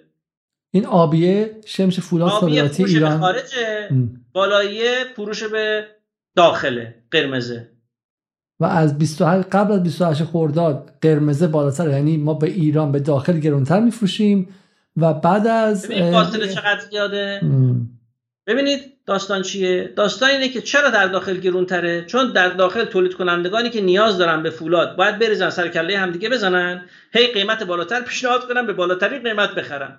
به خاطر خب همین گرونتر اینا براشون به سرفاس برن از خارج وارد کنن. بله بعضی بعضی از تولید کنندگان به خود من گفتن. گفتن آقا ما الان بریم این ورق آهن و نمی‌دونم محصول پتروشیمی از خارج وارد کنیم. برامون ارزونتر در میاد. چون در داخل رقابت می‌خوره به اصطلاح خودشون بورسی ها گرونتر تموم میشه. آیا می‌تونن این کار کنه حق دارن؟ نه دیگه. چون در دا تولید داخله بعد در داخل تهیه تقریبا به داخلی ها کمک کرده. یه دقیقه وایسا. یه دقیقه خیلی جالب شد. پس ببین ما قبلا تو این کتابایی که میخوندیم از جلال آل احمد و از کتابایی که درباره استعمار رو اینا میخوندیم قبل از انقلاب این بود که ما ملت های جهان سوم بهمون می‌گفتن. الان می‌گفتن بهمون میگن ملت های جنوب جهانی. ملت های توسعه نیافته فقیر که ملت های زیر استعمار از قرن 16 به بعد مستضعف نگه داشته شدیم. یا میان مستقیم اشغالمون می‌کنن مثل هندوستان منابعمون رو میدزدن. یا اینکه نه میگن شما خام فروشی کنید. بعد ما نفتتون رو چند غاز می‌خریم همون تبدیل می‌کنیم به این موبایل بعد بیاین 2000 دلار پولش رو بدین. خب و بهتون گرون میفروشیم درسته؟ و ما بعد سال 86 به بعد یه کاری کردیم. به جای اینکه به اون شکم گنده چشم آبی آمریکایی به اون کابوی به اون یانکی آمریکایی بذاریم که ما رو استعمار کنه ما استعمارگر داخلی درست کردیم. یعنی ما منابع خاممون رو استعمارگر داخلی به عنوان پتروشیمی فلانجا به عنوان فولاد فلانجا عکس چه می‌دونم امامم گذاشته بالا عکس امامم گذاشته بالا اون می‌خره و به خودمون دلاری می‌خره و به خودمون دلاری میفروشه و انحصار هم داره. یعنی میگه غلط کردی بری از جای دیگه خرید کنی. از ترکیه هم نمی‌تونی فولاد بخری. من فقط از فقط, فقط از من می‌تونی بخری. توی اون بورس کالا بخری هم نمی‌تونی. دلار نیست که بری بخری باش. مشکل کشور دچار کمبود دلار. از ترکیه هم نمی‌تونی بخری. یعنی رسما انحصار براش درست کردیم. حالا اینجا رو ببینید دوستان. ما قبل از دلاری سازی قیمت های معادله تورم داریم. گفتیم قیمت نفت بره بالا. قیمت جهانی همه چی می‌کشه بالا در نتیجه قیمت کالاهای وارداتی ما میره بالا. پس این یه تورم. فرض کنید قیمت نفت ثابت بمونه مثل سال 74 قیمت دلار بره بالا. بازم قیمت کالاهای وارداتی ما همش افزایش پیدا می‌کنه. اون 40 میلیارد دلاری که گفتیم وارد می‌کنیم قیمت دلار بره بالا اینم وارد می‌کنه. پس اگر نفت ثابت بمونه دلار بره بالا باز تورم درست میشه. اگر دلار ثابت بمونه نفت بکشه بالا بازم یه مقدار تورم داریم چون قیمت های جهانی میره بالا. خب؟ اگر هم نفت بره بالا هم دلار بره بالا یک انفجار قیمت خواهیم داشت. این تازه مال کیه؟ مال قبل از پروژه جهانی سازی. پس از دلاری سازی چه اتفاقی میفته قیمت نفت میره بالا قیمت های جهانی می‌کشه بالا. قیمت های دلاری همه کالاها تو دنیا میره بالا. قیمت های دلاری این محصولات معدنی و پتروشیمی هم چون قیمت جهانی رو ملاک قرار میدن و دلاری اینا هم می‌کشه بالا. یعنی با افزایش قیمت نفت محصولات پتروشیمی در دنیا میره بالا. محصولات پتروشیمی در داخل ایران هم قیمتش میره بالا چون قیمتش جهانی تعیین میشه. قیمت دلار هم بره بالا. باز قیمت اینها در داخل فولاد و پتروشیمی و اینا میره بالا. چرا؟ چون قیمت جهانی دلاریه دیگه. اینا زر دارین دلار می‌کنن به داخل میفروشن. اینا باز قیمتشون میره بالا. فولاد مبارکه میگه به قیمت LME یعنی بازار آهن لندن؟ اونجا حساب می‌کنم بفروشم. آره. اون اگه دلار هم بشه بالا ببین فولاد اگه بره بالا قیمت فولاد اگه بره بالا تو دنیا چون بر اساس قیمت جهانی ای حساب می‌کنه در داخل هم گرونتر میفروشه. حالا قیمت فولاد در دنیا نره بالا. دلار بره بالا. این باز در داخل چون بر اساس قیمت دلار میفروشه به داخل این هم باز میره بالا. این سند رو ببینید. این سمت این اینا رو ببینید. این یه کانال تلگرامی که من عکسشو گرفتم. این چیه دوستان؟ این تو این کانال تلگرامی دست ضد انقلابه دست دشمنه دست موساد و هرات و سلیمانی و ایناست. ببین اینجا اصلا نه یک دلار شما می‌تونی بخری ازش نه می‌تونی اصلا بهش پیام بدی بگی آقا این دلاری که تعیین کردی کجا معامله شد؟ مسئولان کشور گفتن درستم گفتن که آقا این کانال تلگرامی میشه دلار تعیین می‌کنه. اثر این قیمت دلار کجا تو اقتصاد ایران خودشون نشون میده؟ زمانی که شرکت ملی مس از بورس فلزات لندن قیمت مس رو می‌گیره که تونی 8886 دلار و 50 سنت بوده. ضرب در یه نرخ دلار می‌کنه و قیمت گذاری می‌کنه. یعنی کدوم نرخ ملاک قرار داده؟ 45000 تومانی که این کانال تلگرامی تعیین می‌کنه رو ملاک قرار میده برای قیمت گذاری مسی که در داخل این کشور تولید میشه. پس دوستان اثر اون قیمتی که در کانال تلگرامی برای دلار تعیین میشه زمانی در اقتصاد ایران خودش اثرش این خودشون نشون میده که مبنای قیمت گذاری شرکت های ما بشه. آه. یعنی یعنی یعنی قیمتی که توی این کانال تلگرامی هست حالا کانال تلگرامی به روزی گفته 45 تومن که بانک مرکزی گفته بود چقدر؟ گفته بود که 36 تومن درسته؟ حالا حالا این اتفاقش جالبه. همین روز همین 3 12 401 حالا قیمت دلار ممکنه همزمان با این نباشه. از یه زمان دیگه اکس گرفته باشن ولی ببینید 3 12 1401 این کیه؟ این بعد از تشکیل این سیستم مبادله است سامانه مبادله است که گفتن دلار 28500 تومن نیما نمی‌دونم 37 تومن مبادله. دیگه آخرش 41000 تومن اسکناس. خب این اومده گفته آقا فارغ از هر دو جهان گفته آقا 45000 تومن. یعنی یعنی, یعنی شرکت ملی مس کاری نداره که رئیس بانک مرکزی رئیس جمهور وزارت اقتصاد چی میگه.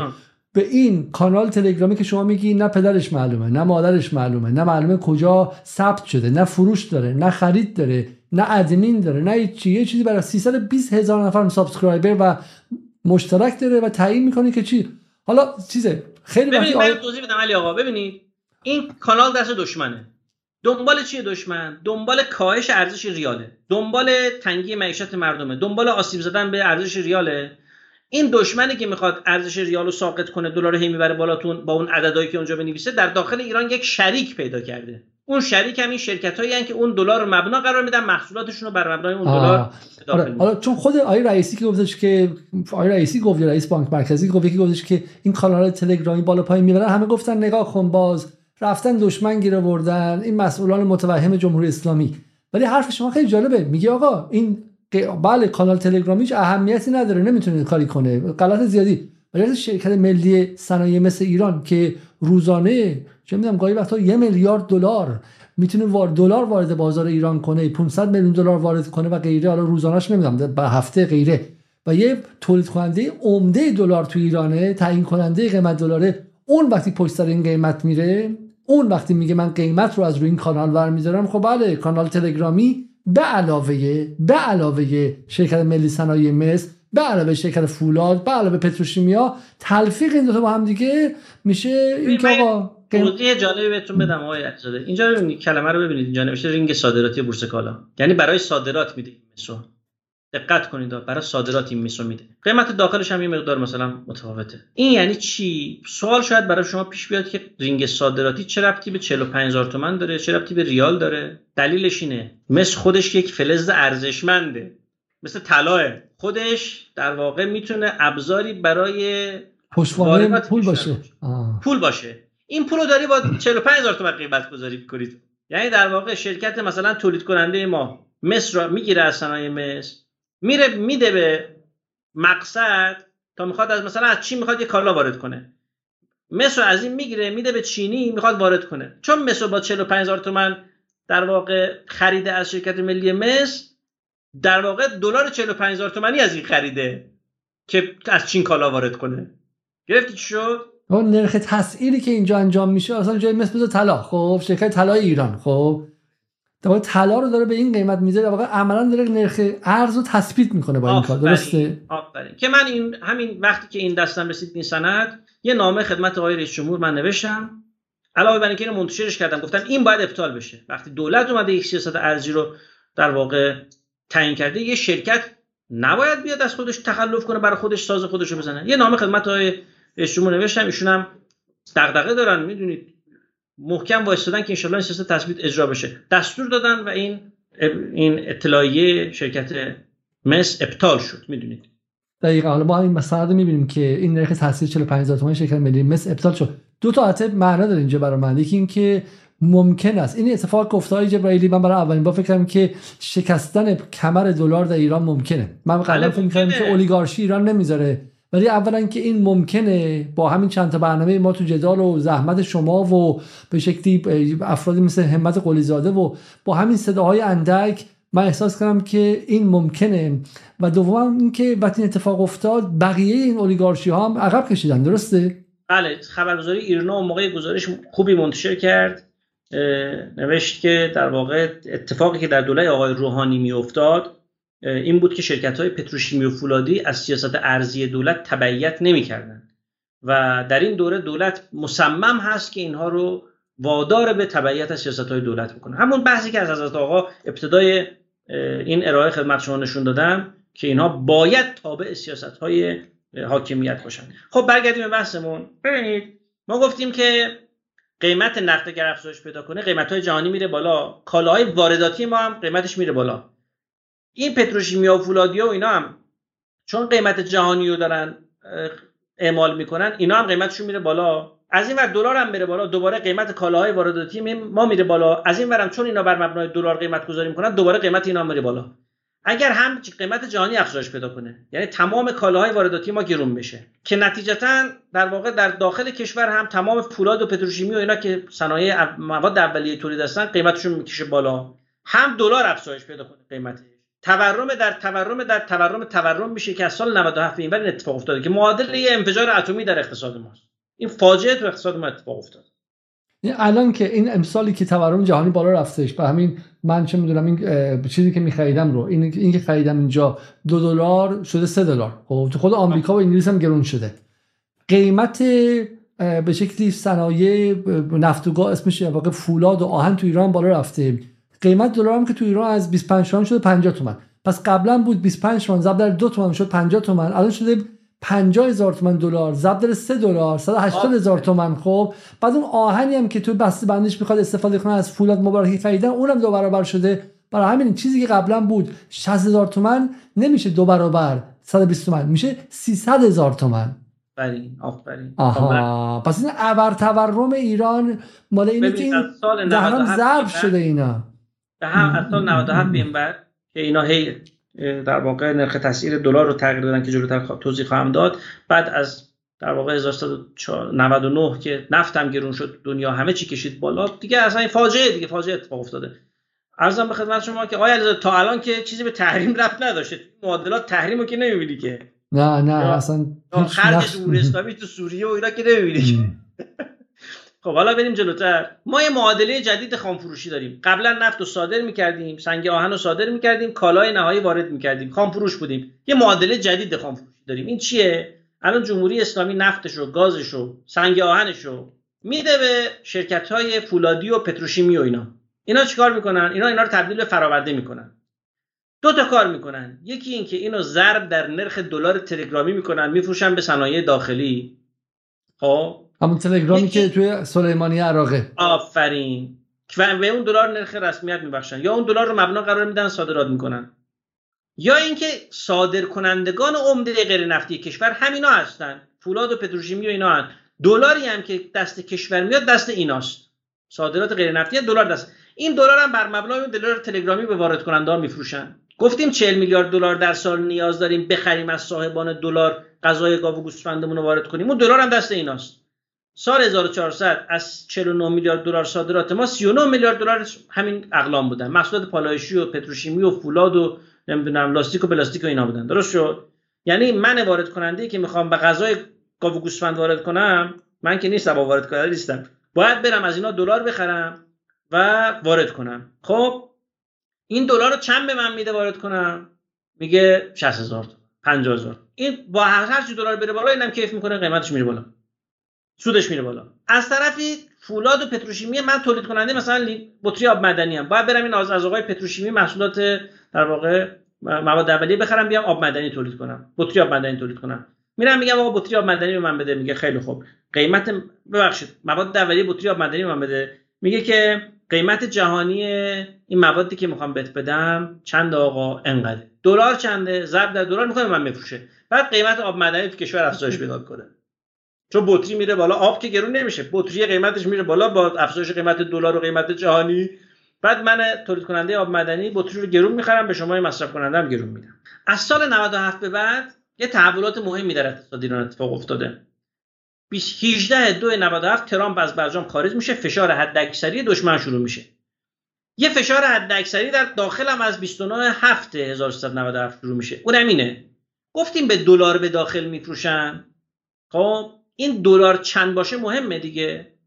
آهن و پتروشیمی و محصولات پالایشی رو به داخل کشور که میفروشن؟ به نرخ دل... جهانی دلاری میفروشن.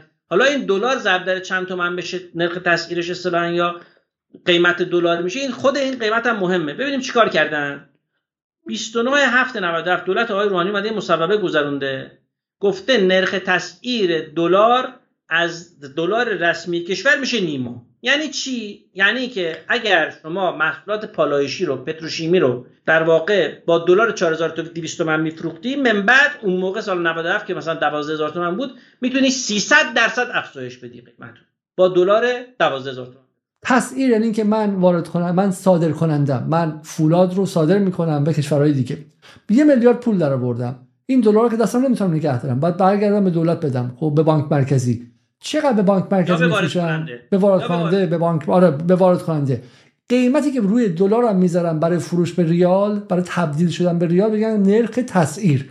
و در 29 هفته 97 آقای جبرائیلی میگه یه اتفاقی افتاده. این تاریخ رو یادتون باشه. 27 29 مهر ماه 97 شما خیلیتون فکر می‌کنید که با به خاطر 18 اردیبهشت 97 بی پول شدید. نتونستین بچه‌هاتون رو شوهر بدید. زن بدید ماشینتون رو عوض کنید یه دونه موبایلتون رو بعد هفت سال عوض کنید یه سفر برید گوشتتون کم شد تو سفرتون ولی نه. آقای جبرائیلی میگه این 29 هفت 97 یه اتفاقی افتاده که باید بهش بگیم چی؟ باید بهش بگیم که مهر ماه سیاه. مهر ماه سیاه. روز فلاکت ایرانی ها از 29 مهر 97 شروع میشه. چرا آقای جبرائیلی؟ ببینید دولت آقای روحانی میاد 29 هفت 97 یه مصوبه میگذرونه. ببینید اول برنامه شما توضیح دادم. گفتم وقتی می‌خواید در واقع جنس رو به دلار به داخل بفروشید. دلار که نمی‌گیری از من. شما فروشنده محصول پالایشی هستی. از من دلار نمی‌گیری که. ریال می‌گیری. میگی خب قیمت کالای من به دلاریه. تو باید به من ریال بدی. چند ریال باید به من بدی؟ این نرخ تاثیر یعنی همون. میگه آقا دلار چنده؟ قیمت محصول من یه دلاره. دلار مثلا دوازده هزار تومنه. به من دوازده هزار تومن باید بدی. درست شد؟ آها یعنی آها برای چی؟ نرخ تسعیر مهمه. نرخ تسعیر تو دهه 60 دهه 70 بین وارد کننده بود که به آلمان وارد صادر کننده بود که به آلمان به ژاپن به هند صادر می‌کردن پول می‌برن تو ایران. حالا من تو تهران نشستم جبرائیلی تو اهواز نشسته. جفتمون تو ایرانی مثلا تا پامون از ایران بیرون نذاشتیم. نمی‌دونیم پاسپورت چیه. خب تا حالا دلار هم دستمون ندیدیم. دلار چه شکلیه؟ دستمون نگرفتیم بو کنیم ببینیم چه شکلیه. ولی من وقتی که می‌خوام آهنم رو بفروشم به جبرائیلی از یه شهر دیگه میگم قیمت گذاری که می‌خوام چرتکه میگم پول ارز چنده امروز نرخ تسعیر چنده؟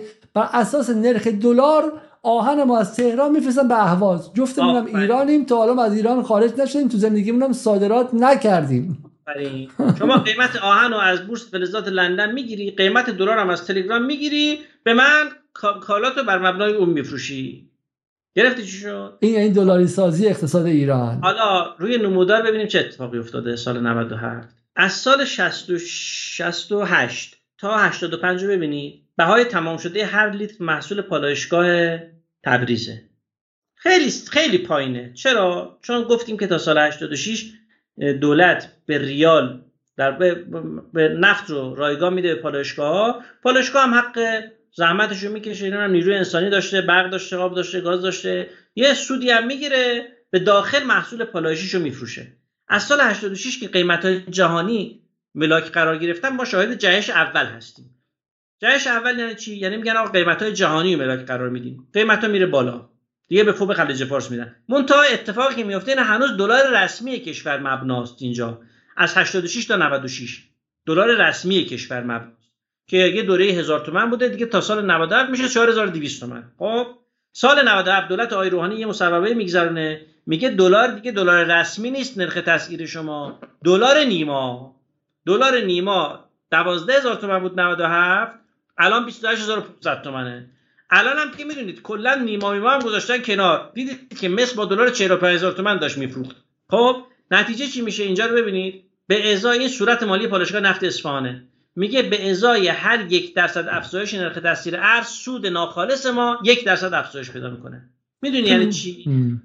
یعنی اگر دلار هزار تومنه بشه 1100 تومن سود این ناخ... سود ناخالص این شرکت هم مثلا از در واقع یک میلیارد تومن خواهد شد یک میلیارد و ده میلیون تومن. حالا فرض کنید 4 و 200 رو کردید 12 هزار تومن. 300 درصد افزایش نرخ تسعیر باعث میشه که سود پا... سود خالص اینا 300 درصد افزایش پیدا کنه. سه برابرش رسما سه برابرش رسما سال 98 اتفاق میفته. سال 98 یک هیئتی از صندوق بین‌المللی پول ببینید 97 فشار حداکثری دشمن فشار حداکثری در داخل حالا منجی وارد می‌شود. یه هیئت چهار نفره از صندوق بین‌المللی پول اومدن ایران. ببین وایس این همینجا وایس کم چیزی نیستش در تاریخ کشورها آقای جبرائیلی اگر ملت ها تاریخ خودشون ندونن بعدا از درون نابود میشن. سال 97 فشار حد اکثری با ترامپ، پومپو و بولتون و نتانیاهو 18 اردیبهشت شروع میشه. درست پنج ماه و ده روز بعدش شما چه اصطلاحی بکار بردی؟ حمله فشار حداکثری دولت حسن روحانی علیه 85 میلیون ایرانی شروع میشه. حالا حمله سوم اینجاست. حمله سوم اردیبهشت 98 یه هیئت از صندوق بین‌المللی پول وارد کشور میشه. میان برای اینکه به ما بگن بودجه خودتون رو اصلاح ساختار کنین. این گزارش روزنامه اعتماد کیهان هم نیست. زده کارشناسان صندوق بین‌المللی پول به ایران آمدن تا در زمینه اصلاحات ساختار بودجه کشور و جنگ اقتصادی به مسئولان دولتی مشورت دهند. مثل اینکه در دوری داریم با صدام میجنگیم.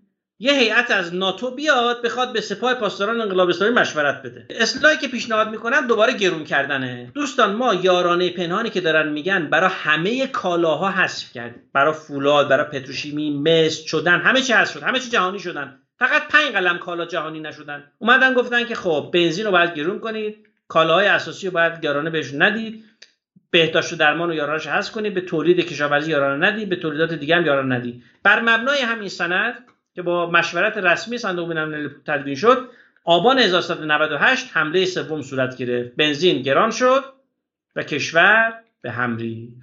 یه قصه تلخ به شما می‌خوام بگم مردم عزیز ایران. ما تا خودرو گرون میشه میریم یقه خودروسازمون رو می‌گیریم. میگیم ای خودروساز بی کفایت ماشین رو گرون کردی. تا لوازم خانگی گرون میشه میریم یقه لوازم خانگی می‌گیریم. میگیم ای بیورزه. تو گرون کردی. اما واقعیت چیه؟ واقعیت اینه که این جهانی سازی و دلاری سازی قیمت هاست که باعث افزایش قیمت خودرو و لوازم ساخت خانگی و ساخت ساختمون اینا میشه. چه جوری اینجا رو ببینید. 65 درصد مواد تشکیل دهنده خودرو آهن ورق. ببینیم آهن ورق براش چه اتفاقی افتاده. از سال همون 97 که اون انفجار اتفاق میفته نرخ تاثیر پالایشگاه رو آزاد می‌کنن دیگه همه چی هم آزاد میشه دیگه به تبع اون. قیمت و آهن ورق از 96 تا الان 11 برابر افزایش چرا؟ چون در داخل دیگه آهن ورق که وارد نمی‌کنیم که چرا با افزایش دلار 11 برابر شده؟ چون دلار رو مبنا قرار میده. دلار رسمی کشور رو کنار گذاشتن گفتن دلار نیما دلار آزاد مبناست. این هم که می‌دونید که آهن ورق الان دلار آزاد رو مبنا قرار میده به داخل میفروشه. 7 درصد مواد تشکیل دهنده خودرو آلومینیومه. بریم ببینیم برای آلومینیوم چه اتفاقی افتاده. دوباره از سال 97 قیمت شروع شده وحشتناک با دلار رفته بالا. 10 برابر شد 6 سال اخیر. حالا ببینیم محصول پتروشیمی یعنی لاستیک چه اتفاقی براش افتاده. 6 درصد مواد تشکیل دهنده خودرو لاستیکه. این لاستیک رو ببینید این هم دوباره 13 برابر شده. چون با دلار به داخل داره فروخت. بر مبنای دلار تلگرامی قیمت گذاری میشه به داخل فروخته میشه به خودروساز فروخته میشه. حالا قیمت خودروها رو بریم ببینیم. پژو پارسی خودرو پرتیراژ کشوره. چه اتفاقی براش افتاده؟ اون نمودار بالایی قیمت آزاده پایینی قیمت کارخونه است. قیمت کارخونه چون دلاری و جهانی قیمت گذاری نمیشه. سیستم قیمت گذاری داخلی ریالی داره. 4.5 برابر افزایش پیدا کرده. قیمت آزاد شد با دلار خودش رو تنظیم می‌کنه 14 برابر شده. دقت کنید خودرو به این اهمیت رو ما داریم ریالی قیمت گذاری می‌کنیم. اما مواد اولیه خودروساز داره دلاری و جهانی قیمت گذاری میشه. حالا اینا چی میگن؟ خودروسازا میگن خب خیلی خب چطور داریم مواد اولیه رو داره من به دلار و قیمت جهانی میفروشی؟ منم خودرو رو می‌خوام همینجوری قیمت گذاری کنم. اخیرا شورای رقابت مصوب کرده بود که خیلی خب ما یه خودروی داخلی می‌خوام قیمت گذاری کنیم. منم تهش در آوردم که از کدوم اندیشکده نولیبرال این نسخه در آمده که الان نمیگم. گفتن سه تا خودروی مشابه خودروی ایرانی رو ملاک قرار میدیم در دنیا. مثلا یه خودروی پژو پارس داریم میگیم سه تا خودروی مشابهش میانگین قیمت دلاریش رو در میاریم. میشه ان دلار. ضرب در دلار آزاد می‌کنیم قیمت پایه خودرو در ایران در اون میگه آقا چجوری داری فولادویی کاری می‌کنی؟ خود فقط کم کم داریم به یه جایی می‌رسیم که فقط کارمند و کارگری که خودشون نمی‌تونه تو بورس کالا بر مبنای دلار و قیمت جهانی بفروشه. عمده مواد تشکیل دهنده خودرو اینا هن. تمام اینا هم در داخل تولید میشه. خب؟ حالا اون ستون آخر رو ببینید تغییرات و درصد تغییرات. ورق آهن 990 درصد شمش آلومینیوم 950 درصد لاستیک 1228 درصد. مس 1114 درصد چدن 1112 درصد سرب 1197 درصد قیمت ها برای خودروساز ما همش افزایش پیدا کرده. دلار هم 1013 درصد افزایش پیدا کرده. یعنی با افزایش قیمت دلار گفتیم که در داخل یه مقدار رقابت هم می‌خوره گرونتر می‌خره تولید کننده داخلی. با افزایش قیمت دلار اینا هم 10 12 برابر شدن همه. دلار 10 برابر شده از 96 همینجا وایسا همینجا وایسا آیه جبرائیلی.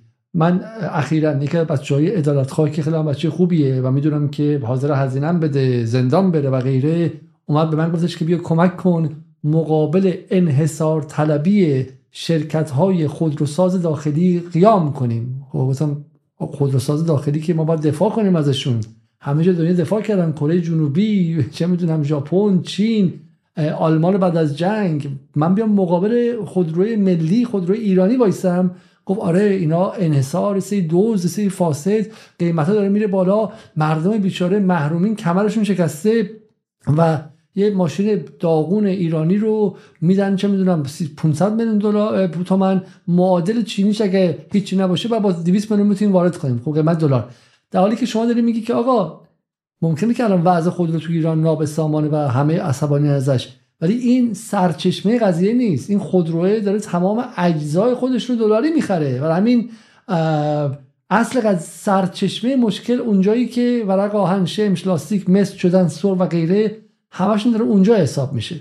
ببینید ما الان بر قبلا برای خود ما سوال بود میگیم آقا این پراید که همش تولید داخله برای چی با دلار میره بالا؟ به خاطر اینکه تمام مواد اولیه رو از داخل با دلار داره می‌خره. حالا ببینید ردیف 9 ببینید. قیمت مصوب پژو پاش 366 درصد افزایش پیدا کرده. کارخونه فاصله قیمت کارخونه با بازار اینه. قیمت ریالی داره کارخونه مصوب می‌کنه. 206 رو ببینید 341 درصد آزاد ولی با دلار خودش رو تنظیم کرده. حالا چه اتفاقی میفته آقای علیزاده وقتی به قیمت کارخونه و قیمت مصوب داریم میفروشیم ببین خودروسازی که اون برادر عدالت خان می‌خواست بره یقشو بگیره این چه اتفاقی براش افتاده. سال 96 این بدبختا سودده بودن. به جز پارس خودرو اون دو تای دیگه سودده بودن. سال 1401 ایران خودرو 51 هزار میلیارد تومن سایپا 28 هزار میلیارد تومن پارس خودرو هم 13 هزار میلیارد تومن زیان انباشته داره. همینجوری با افزایش نرخ دلار چون مواد اولیه‌ای که داره می‌خره همشو به دلار آزاد تهیه می‌کنه. از این ور قیمت گذاری خودش به ریاله. داره بدبخت از اون طرف چی شده؟ از اون طرف اون فولادیا و پالایشیا پتروشیمیا که مواد اولیه‌شون رو به همین خودروساز و تولید کننده لوازم خانگی و اینا دارن گرون میفروشن اینا چه اتفاقی افتاده؟ یه توضیح پارانتز بدم قبل این. ببینید دوستان هزینه ساخت مسکن هم با افزایش قیمت دلار افزایش پیدا می‌کنه. چرا؟ شما از اون رنگی که به در خونت می‌زنی پتروشیمیه تا در و پنجره خودش تا لوله هایی که تو خونت برای آب می‌کشی تا لوله گاز می‌کشی تا چه بدونم شیرالات می‌خری تا میلگردی که تو ساختمون تمام اینا داره به قیمت دلار قیمت گذاری میشه. به خاطر همین هزینه تولید مسکن هم در واقع با افزایش قیمت دلار افزایش پیدا می‌کنه. حالا پولش کجا میره؟ پولش میره تو سوریه خزینه می‌کنیم پولش میره تو جیب جمهوری اسلامی؟ نه پولش اینجاست. اینجا رو ببینید. سود خالص 20 شرکت بزرگ بورسی کشور. همگی پتروشیمی پتروشیمی پتروشیمی فولاد فولاد معدنی گلگهر ملی مصر فولاد هرمزگان پالایش نفت تمام اینا دیگه 20 تا بزرگشون رو جمع زدیم ما.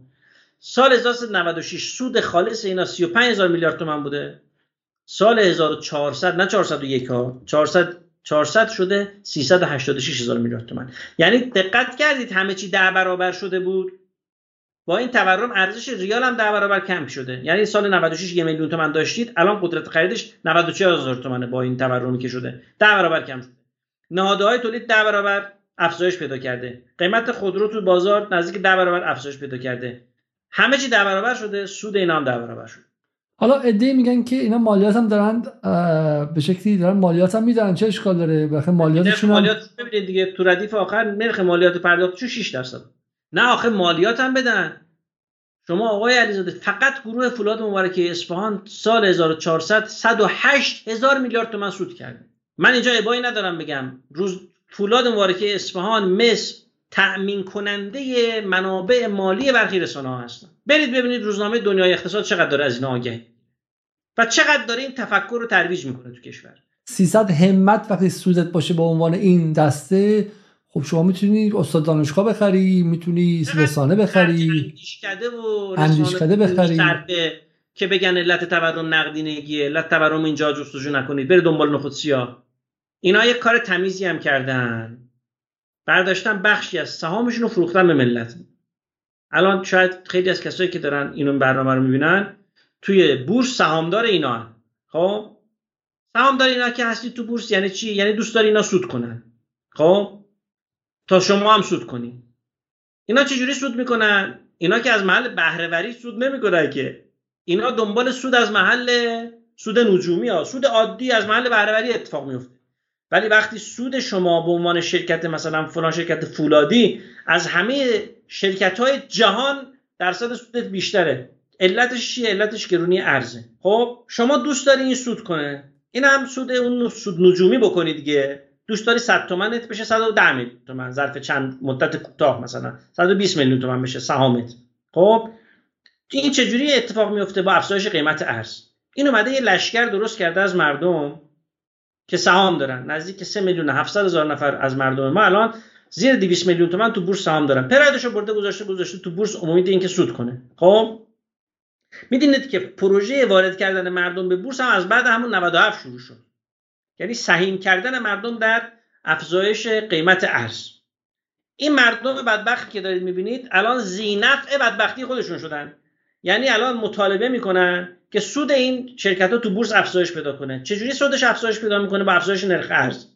میان داد و بیداد می‌کنن تجمع می‌کنن میگن آقا در واقع ما می‌خوایم تو بورس سود کنیم. چجوری تو بورس سود کنن؟ بذار دلار بره بالا تا اون شرکت ها سود کنن یه چیزی هم به اینا گیرشون بیاد. تریکل دان اکانومی خب اقتصاد تراوشی. تجلی واقعی اقتصاد تریکل داون اینجاست. خب حالا من رفتم گفتم در بیارید. چقدر؟ 3 میلیون 700 هزار نفر 4 میلیون نفر. حالا مثلا نفری هم حالا حد اکثر 200 میلیون تومن اینجا پول دارن. حالا 700 همت 800 همت اینا مردم جمع پول دارن توی این بورس. بیایم آقا زیان اینا رو در نظر بگیریم. بگیم آقا اگه دلار بیاد پایین این مردم شما پولتون رو تو بورس بیمه نمی‌کنیم بیمه می‌کنیم. یقه دولت رو نگیرید که آقا برو از بورس حمایت کن. پول از صندوق توسعه ملی بردار بریز تو بورس که مثلا من سهامم افت نکنه. ضرر شما رو بیمه می‌کنیم جبران می‌کنیم ولی بذارید ما قیمت دلار رو کنترل کنیم. اینجا رو ببینید توهم چی بود؟ توهم این بود که اگر دولت بیاد منابع خام رو به قیمت دلاری و جهانی به داخل بفروشه درآمد سرشاری گیرش میاد و از این محل می‌تونه هم به مردم پول پاشی کنه پول نفت رو ببره سر سفره ملت. همین که در واقع صرف توسعه کشور بکنه پولو اما واقعیت اینه آقای علیزاده دولت بزرگترین مصرف کننده کشور و بزرگترین متضرر تورمه. وقتی نگاه می‌کنی می‌بینی که با همین دلاری سازی ها مخصوصا از سال 97 به بعد به خاطر اینکه مصارف دولت زیاد نشده گران شده. منابع دولت ریالیه مالیات می‌گیره. گرفتی چی شد؟ منابع دولت ریالیه مخارجش به دلاره. یه مثال بزنم. چند روز پیش از سندیکای صنعت برق آمده بودم پیش من. ازشون سوال کردم. گفتم که شما با افزایش دلار چه اتفاقی میفته گفت حداقل 50 درصد با افزایش دلار هزینه پروژه هامون میره بالا. خب؟ چرا؟ چون فولاد و مس و اینا می‌خرن دیگه.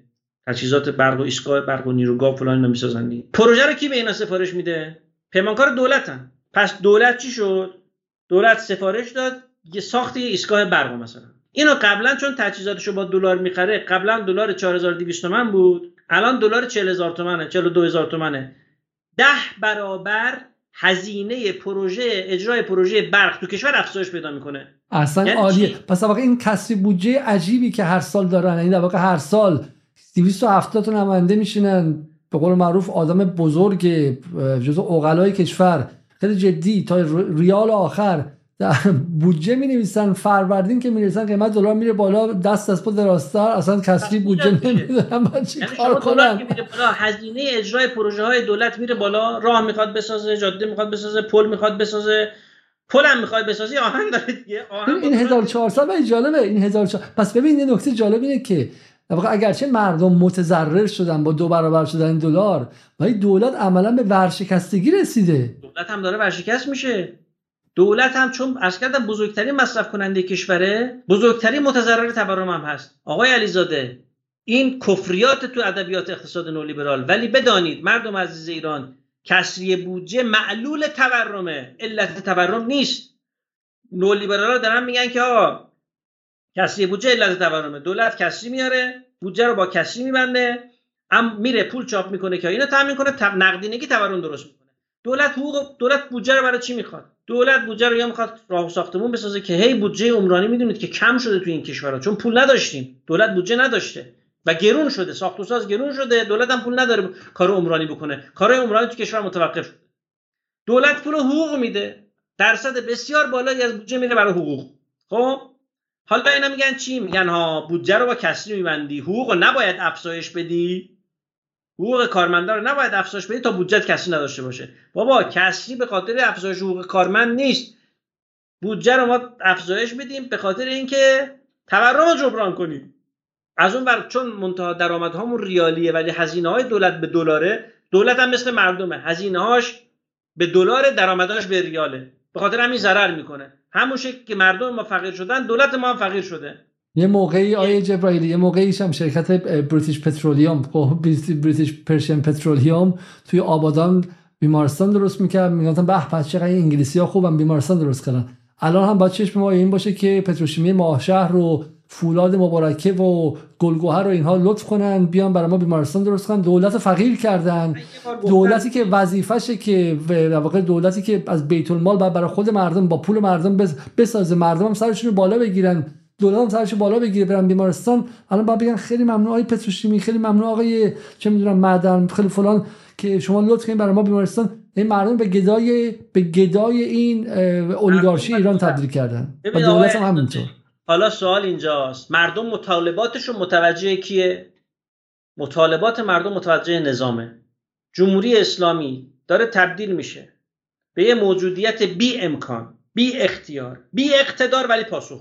اینجا گوشت ما کم شده. مرغ سی درصد ما سی درصد. هر خانواده ایرانی مثال متوسط مرغی که خورده امسال کم شده و فوشش رو به دولت و به حکومت و به نظام و به به شکل نظام ولایت فقیه می‌دهن ولی پولش رو و سودش رو یکی دیگه برده. درسته؟ واقعا. حالا راهکار چیه؟ ما حالا این همه روزه خوندیم بریم راهکارمون چیه؟ به قول شما آقای علیزاده ما ظرف چند ماه واقعا در همین ماهای ابتدایی سال 1400 می شود این وضعیت رو اصلاح کرد. یه حرفی هم هی می‌زنن آقا قاچاق می‌شود قاچاق می‌شود. فلسفه این که قیمت گذاری جهانی شد این بود که می‌گفتن قاچاق میشه دیگه درسته؟ الان هم دارم میگن شما قیمت گذاری ریالی کنید جواب میشه. آقا علیزاده علت قاچاق ارزانی نامعقول کالا در ایران نیست. گرانی نامعقول دلار در ایرانه. آقا آقای جبرائیلی میگه که این ریال رو نزار تو سرش بخوره. ارزش پول ملی نزار پایینتر از این بره. خب نزار ارزش این پول ملی پایینتر بره. چرا؟ حالا الان دیدیم که هم هم دنبال راه های چیز هستیم دیگه. الان کارگرانه. بنده خدا که ما سر این برنامه مینیمم ویج یا حداقل دستمزد برنامه داشتیم پریشب الان اومدن میگن آی رئیسی هر شش ماه بار قیمت گذاری کن برای ما. چون اول سال میای حقوقای ما رو از 6 تومن می‌کنی 8 تومن. این 8 تومن ما میگیم خیلی ممنون بعضی اون بهتر شد. به فروردین نرسیده با قیمت دلار این 8 تومنه از 6 تومن قبلا کمتره. خب؟ به این شکل ما بخونیم وضع بهتر شه. منظورم این که بحث ما اینه که نگذار این 6 تومنه یا بشه معادل 600 هزار تومن سال قبل. نگذار که پول ملی اینقدر ضعیف شه. پس در واقع ترجمه یا بهتر گفتن این که دلار ارزون کن اینه که آقا نگذار دلار نگذار که ریال تو سری خورشه نذار که ریال بیشتر از این سقوط کنه. ما الان تلاشمون برای جلوگیری از سقوط ریاله. مثل کسایی که تلاش داشتن که یه موقع خرمشهر سقوط نکنه. این ریال ریال خب ریال یعنی اقتصاد 85 میلیون ایرانی یعنی مرزهای اقتصاد ملی ما. سقوط ریال بیشتر از این سقوط ریال بیشتر از این فاجعه است. آقای علیزاده من این عکس عمومی شهیدم اینجا گذاشتم. به خاطر اینکه ایشون در جوانی رفت جبهه شهید شد.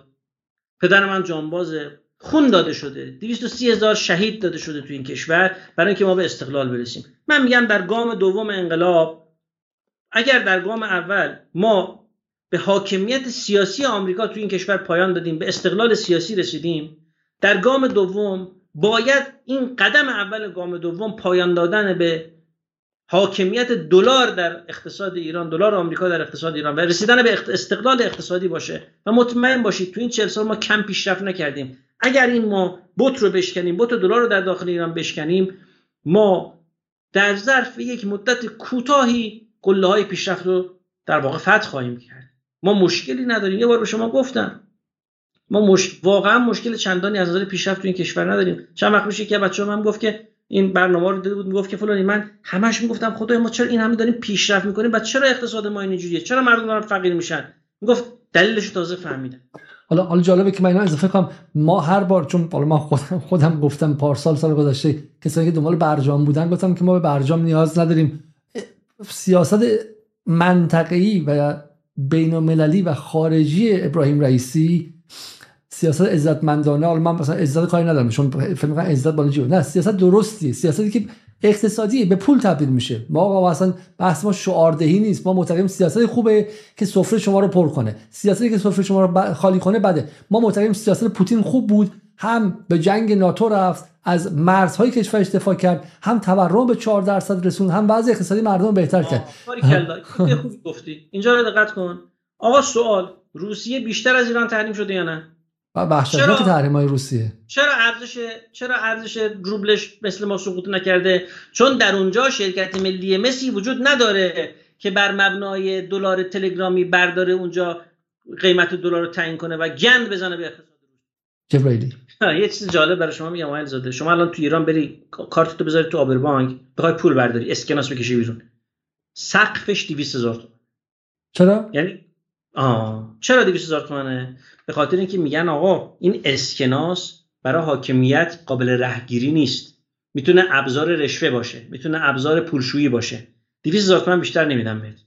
اما ما خود خود به دست خودمون میایم 5000 یورو به هر کارت ملی میدیم تا در واقع تامین مالی اقتصاد زیرزمینی و رشوه و فساد و پولشویی اینا رو خودمون کرده باشیم. داریم ریال رو به دست خودمون داریم در داخل این کشور نابود می‌کنیم و اگه ما دست هر ایرانی 5000 یورو یا معادل دلار بدیم خب پس ما اگه فردا چون این روزها الان بحث سقوط به شکلی سیلیکون ولی بانک و همینطور هم پایین افتادن به شکلی سوئیس کردیت و غیره هستش خیلی میگن دلار ممکن با کله زمین بخوره و پایان سلطنت جهانی دلار خیلی دور از چشم نیست. ولی اگه زمین بخوره و الان عربستان مثلا با چین داره معامله می‌کنه که دلار ضعیفتر شه.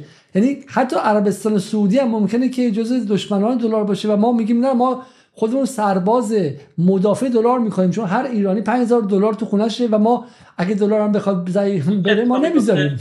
اتفاق میفته او بورس رو نشون دادم که یه لشکری درست کردن حامی بورسن اینا از مردم. وقتی هر ایرانی 5000 یورو داره می‌گیره خودش حامی گرانی ارز میشه. یعنی شما 5000 یورو تو جیبت باشه هر روز داری میری چک می‌کنی میگه که گرون میشه من سود کنم. بخواد پایین بیاد سکته می‌زنی. مردم نخرید دولت نفروش. خب ما یه راهبرد سه ستونی طراحی کردیم. برای برون رفت از شرایط فعلی. ضعف یکی دو هم قابل اجراست. یک پیمان سپاری 100 درصد. یعنی چی آقا؟ یعنی تمام ارز حاصل از صادرات نفتی و غیر نفتی کشور باید بیاد با قیمت معین در اختیار حاکمیت قرار بگیره به حسب اولویت تخصیص داده بشه. یه ذره من اینو توضیح بدم. اینجا رو ببینید دوستان ما در اقتصادمون دلار کم نداریم. یعنی تراز تجاری رو وقتی نگاه می‌کنی صادرات ما عزیزان بیشتر از وارداتمونه. از سال 91 تا 1400 تراز بازرگانی ما مثبته. یه چیز جالب به شما بگم. امسال حجم تجارت خارجی ایران امسال ببخشید یعنی 1401 حجم تجارت خارجی ایران بیش از سال 96 یعنی سال اجرای برجام خواهد بود. 1400 برابر شد امسال بیشتر از اجرای برجام. یعنی ما برجام احتیاج نداریم. برجام اگر اومد که دلار درآمد ما رو افزایش بده امسال از اون سالی که در برجام اجرا شد بیشتر درآمد خواهیم داشت. مشکل کمبود دلار هم نداریم دوستان. خب حالا این پیمان توضیح بدم. ما میگیم پیمان سپاری 100 درصد و تثبیت نرخ ارز. یعنی چی؟ یعنی اینکه آقا نرخ ارز رسمی برای مدتی یک عدد ثابت نگه داشته بشه و تمامی مبادلات رسمی کشور بر اساس آن نرخ انجام می‌گیره. یعنی بانک مرکزی بیاد به نمایندگی از دولت. تمامی ارزهای حاصل از صادرات نفت کالا خدمات رو از وزارت نفت صادرکنندگان گردشگرای خارجی و غیره بگیره به این نرخ مشخص. با همون نرخ بیاد تخصیصش بده به اولویات کشور. کشور چه نیاز داره به اونا تخصیص بدیم؟ سال 1174 هم همینجوری نرخ ارز رها شده بود به امان خدا و تورم داشت در اقتصاد ایجاد می‌کرد. جریان نولیبرال اون موقع همین مؤسسه نیاوران دیگه یکی از آقایون مؤسسه نیاوران مقاله نوشته. گفته آقا چه نشسته اید که علت افزایش نرخ ارز و تورم اینه که اصلا نقدینگی در کشور افزایش پیدا کرده. آدرس غلط. خب آقای حسن روحانی که مصاحبه کرد گفت که اصلا علت تورم و گرانی افزایش بیرویه جمعیته. این افزایش بیرویه جمعیت هم یعنی چی؟ مردم زیاد شدن زیاد می‌خورن. شو. یعنی نونخور زیاد شده تورم داره درست می‌کنه. دولت اومد بالاخره دولت آقای هاشمی تسلیم این سیاست تثبیت و پیمان سپاری شد. دلار در بازار آزاد شده بود 300 تومن. ببخشید 700 تومن. دولت اومد گفت آقا ببخشید. منبت 300 تومن. پتروشیمی فولاد تمام صادرکننده ها باید ارزشون رو بیارن و به نرخ 300 تومن بیان. به دولت بفروشن. این پاراگراف سوم اینو ببینید. نوشته بر اساس ماده یک این نامه. همه صادرکنندگان موظف به سپردن تعهد برای برگرداندن 100 درصد ارز حاصل از صادرات کالا و خدمات در موعد مقرر هستند. و صادرکنندگانی که قبلا موظف بازگرداندن 50 درصد ارز صادراتی خود ارز صادراتی خود بودند نیز مشغول این مقررات این آیین این یه نکته توش داره علیزاده. یعنی قبلا ما بعضی از صادرکنندگان رو گفته بودیم 50 درصد ارز ارز تو بیار 50 درصد رو نمی‌خوام بیاری.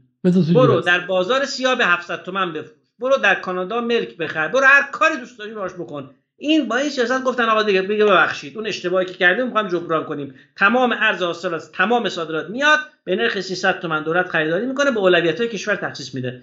حالا چی شد؟ وزارت اطلاعات شد مسئول مبارزه با قاچاق جواز صرافی های متخلف رو لغو کردن. چگونگی واردات کالا با ارز صادراتی اعلام شد. فرایندش رو اعلام کردن. وایت لیست دادن. گفتن آقا چه کالاهایی قابل ورود با این ارز صادراتی؟ غذای سگ و گربه و اینا نمی‌ذاریم وارد کنی. دستبیل نمی‌ذاریم وارد کنی. دیروز می‌گفتن چی وارد شده؟ یه خبری دیدم چی وارد شده خدا. خیلی برام عجیب بود. چاقو. چند تن چاقو وارد شد. خب آقا ارز کمه جنگ ارزی فلان جنگ اقتصادیه ولی چاقو وارد می‌کنیم. غذای و گربه فروش فروخته میشه توی فروشگاه شمال شهر تهران. اینجوری ولنگوار که نمیشه قربونت برم. جنگید. کمیته نرخگذاری کالای صادرات تشکیل. یعنی چی گفتن آقا ببخشید شما یک گرم داری فولاد صادر می‌کنید. فولاد قیمتش این دلاره. این دلار رو باید برگردونیم به چرخه تجاری کشور. شرمنده شما هستیم بعد این باعث شد که رکود کامل در بازار سیاه ارز شکل بگیره. مجموعه این تدابیر. قیمت طلا شد به کاهش پیدا کردن. طلا کم شد. طلا کم شد. ببین طلا هم بر مبنای دلار قیمت گذاری میشه دیگه. به همون دلیلی که مس با دلار تنظیم میشه طلا هم با دلار تنظیم میشه. همشهری تیز زده بالهای دلار قیچی شد. این همشهری که مال کرباسچی هم بود اون موقع ها. در واقع اینا بله خودشون بله نئول بله. پدران نئولیبرالیسم تازه اونا دارن میگن. قیمت کالاهای اساسی کاهش پیدا برنج داخلی و خارجی 30 درصد کاهش یافته. درست شد؟ در عرض مدت خیلی کم این ما وقتی میگیم الان شروع کنید به خورداد اردی بهش اردی بهش اردی بهش می‌تونید نظر دو سه ماه به قول یکی از بچه‌ها چند روز میگم آقا این بربری شما یه بار خوردی. یه بار اتفاق رقم زده تو این کشور. آقای رئیسی امسال ما من من حالا جبرائیل رو نمی‌تونم ولی من که اینجا توی لندن هم نشستم خب منفعتی هم توی این بازی ندارم. هیچ فرقی هم برای من نداره چون زندگی من دلاری داره تامین میشه. اصلا به ایران کاری ندارم. ولی امسال ما مخالف شما نیستیم دشمن شما نیستیم. اتفاقا امسال ما اعتبار خودشون رو با شما گره زدن. چرا؟ شما نگاه کردیم دیدیم شما رفتی با ترکمنستان رابطه رو برساختی.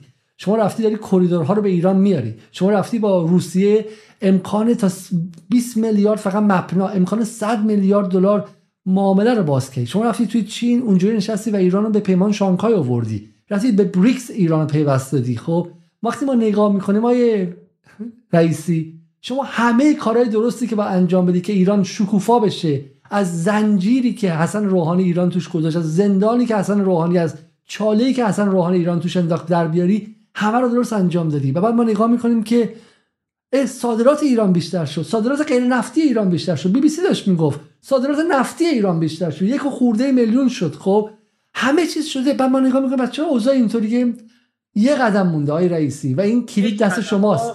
این کلید دست شماست آقای رئیسی. شما می‌تونید یک ماهه کافی که خودت رو از نئولیبرال های اطراف خودت خلاص کنی. یک ماه شما می‌تونی قیمت برنج قیمت نور قیمت گوشت قیمت مرغ قیمت مسکن قیمت همه چیز رو تو ایران شما پایین بیاری. آقای رئیسی این کلید دست شماست. همه چیز دست شماست. تو این دو ساعت ما به شما نشون داریم که مشکل اصلی اقتصاد ایران چیه. شما این تعهد داریم و شما انسانی هستید ما من به صداقت شما اعتقاد دارم خب؟ حالا نمیگم فکر کنم شما اقتصاد نمی‌دونید خب ولی به صداقت شما اعتقاد دارم. از این حاله ای که این اقتصاددانان نیولیبرال حول فضای ایران ساختن بعد شما بعد این بشکنید بعد این صد رو بشکنید. این نترسید از اصطلاحاتشون از دیسکورسشون از تیترای دکتر مهندسی که از این ور اونور بهشون دادن نترسید. استعمار اینا رو اصلا برای همین بهشون دکترا داده تو دانشگاه خوب آمریکایی برای این روز. فرستادنشون به ایران برای این پروژه برای این مأموریت. مأموریتشون فروپاشی اقتصاد ایران از داخل دلاری سازی از داخل. آقای رئیسی شما می‌تونید اون ابراهیمی بشید که بت دلار رو میشکنه. و این این تبر در اختیار شماست. می‌تونید از اون زمین ورش داری آقای علیزاده من با آقای رئیسی امیدوارم. به خاطر همین دلایلی که گفتید. همه کارهایشون داره درست انجام میشه سیاست خارجی درست فلان بهمان. به همین دلیل اینجا هم امیدوارم. همین در اینجا امیدوارم انشالله که ایشون این تصمیم رو بگیره و مقتدرانه وارد این میدان بشه. حالا اینجا رو ببینید. ممکنه بگن آقا این اقتصاد کمونیستی اقتصاد دستوری فلان بهمان. این اطلاعیه رو ببینید. این اطلاعیه مربوط به Office of Price Administration در دوره جنگ جهانی دوم تو آمریکا تأسیس شده. 160 هزار نفر پرسنل داشتیم. آقای علیزاده اون موقع هم که موبایل و اینترنت و فلان اینا نبود دفتر تثبیت قیمت ها دفتر کنترل قیمت ها بوده دیگه. خب این آقای جان گالبرایت مسئولش بوده. با تاسینگ. تاسینگ هم بوده بعد از گالبرایت تاسینگ هم بوده. ببخشید تاسینگ در جنگ جهانی اول قیمت tomato juice قیمت آب گوجه فرنگی قیمت چه می‌دونم corn flake همه چیز رو تنظیم می‌کردن. boiled egg 36 ببینید. coffee per cup 5 سنت. یعنی برای یک فنجان قهوه اقتصاد آزاد و غیر دستوری آمریکا قیمت تعیین کرده. price ceiling سقف قیمت گذاشته. آمریکا آمریکایی که دیگه نئولیبرال اسمش اقتصاد کاملا بازار آزاده و در اوج مبارزش با کمونیسم شوروی. اقتصاد در اقتصاد باید با دستور اداره بشه. اقتصاد اگر رها بشه به از نظارت دولت از سیاست گذاری دولت اگر رها بشه اقتصاد نتیجهش همین میشه که در جلو چشمونه. دوم قیمت گذاری ریالی بومی. برای چی داریم قیمت گذاری نهاده‌های تولیدی که در داخل این کشور هست و داریم به دلار و قیمت جهانی قیمت گذاری می‌کنیم؟ چرا شما قیمت ماکارونی و cost plus هزینه یعنی بر مبنای میزان هزینه علاوه یه درصد سود قیمت بیسکویت و قیم بیسکویت تو این کشور قیمت گذاری میشه؟ میگه آقا شما بیسکویت تولیدش انقدر هزینه داشته انقدر هم سودته قیمت روی بیسکویت درج می‌کنی. ولی رو فولاد قیمت درج نمی‌کنی آقای علیزاده. خیلی مصیبته ها شما الان می‌دید یه دب شیر بخری قیمت روش درج شده. میری نون بربری بخری اونجا قیمت مشخص زدن تو دیوار. اما برای فولاد و پتروشیمی که مواد اولیه تولید لوازم خانگی و خودرو و ساخت موسازی و همه چیه ما این سیستم قیمت گذاری رو نداریم. خیلی فاجعه است. و سوم حذف رقبای ریال از اقتصاد. یک برای چی داری اسکناس دلار رو یورو رو توضیح می‌کنی توی این اقتصاد؟ داری ریال رو نابود می‌کنی. یه محاسبه دوستان کردن میگن آقا نرخ ضریب جایگزینی ریال شده پنج. یعنی به ازای یک درصد افزایش نرخ ارز 5 درصد تقاضای ریال کاهش پیدا می‌کنه. یا دنبال پولش تبدیل کنه به طلا به سکه به ارز. چرا؟ این چی نرخ چی نرخ چی بهش میگن؟ نرخ جانشینی. جانشینی بهش میگن. ضریب جانشینی یعنی همه دنبال اینن که ریالشون رو آپ کنن با آره چیز دیگه بخرن. سر با که حقوق می‌گیره سر میره بخش رو دلار می‌کنه بخش سکه می‌کنه. خودمون هم داریم طلای کشور رو آب می‌کنیم وارد بازار می‌کنیم. دلار ذخایر اسکناس کشور رو میریزیم تو بازار یورو رو میریم تو بازار. خودمون هم داریم این این بلا رو داریم خودمون تشدید می‌کنیم. اینجا رو ببینید. آقای روزولت سال 1933 اومده فرمان اجرایی صادر کرده. خب؟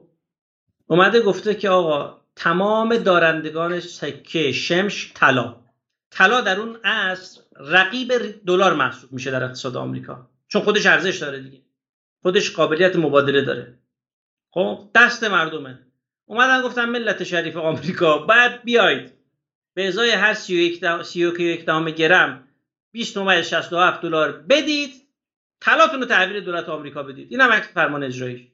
در اقتصاد آزاد آمریکا. ملت صف کشیدن آقای علیزاده. دلاراشون اومدن تحویل طلاشون طلاشون طلاشون طلاش ببخشید طلاهاشون دادن و همین طلاها رو از اقتصاد جمع کرد. آمریکا نظام بروتون وودز رو شکل داد. پشتوانه ریال خودش کرد. و ما داریم می‌کنیم در قالب سکه توضیح می‌کنیم بین مردم و دو پشتوانه ریال رو داریم از بین می‌بریم حرف آخر من هم فرمایش آقاست. آقایی دلار و ارزش دلار بعد در زندگی اقتصادی ایرانی باید شکسته بشه. باید اینو بشکنیم. مردم از ایران خواهش می‌کنم خواهرای من برادرای من مصیبتی که ما داریم می‌کشیم فقری که شما دارید زندگیشون دچار مشکل شده فقر می‌بینید ناراحت میشید خودتون دارید اذیت میشید به خاطر حاکمیت دلار آمریکا تو اقتصاد ایرانه. باید اینو بشکنید بیایید کمک کنید. سهم شما هم اینه. شما خیال نکنید آگاهی مردم اتفاق کمیه. مردم آگاه همراه میشن. مردم اگر آگاه نباشن یه جور دیگه یه اتفاق دیگه میفته. ولی وقتی ببین وقتی شما مطالبه مردم این بشه تصور مردم این بشه که ما چون در سوریه و یمن هزینه می‌کنیم مرد زندگیمون اینجوری شده. مطالبه مردم این میشه میان شعار میدن که آقا نمی‌دونم چی؟ غزه رو رها کن فکری به حال ما کن. ببینید چه اتفاقی میفته ولی مردم همین مطالبه درست از دولت بکنن که بیایید آقا شعارشون این باشه که آقا دلار رو باید بوت ابراهیم بوت شکم بوت دلار رو بشکن. مطالبه اگر این شد واقعا فضای کشور عوض میشه. دولت هم شجاعت پیدا می‌کنه. وقتی مردم همراه ببینه میره به سراغ انجام جراحی های واقعی. نه جراحی معده مردم نه جراحی سفره مردم جراحی های واقعی اقتصادی.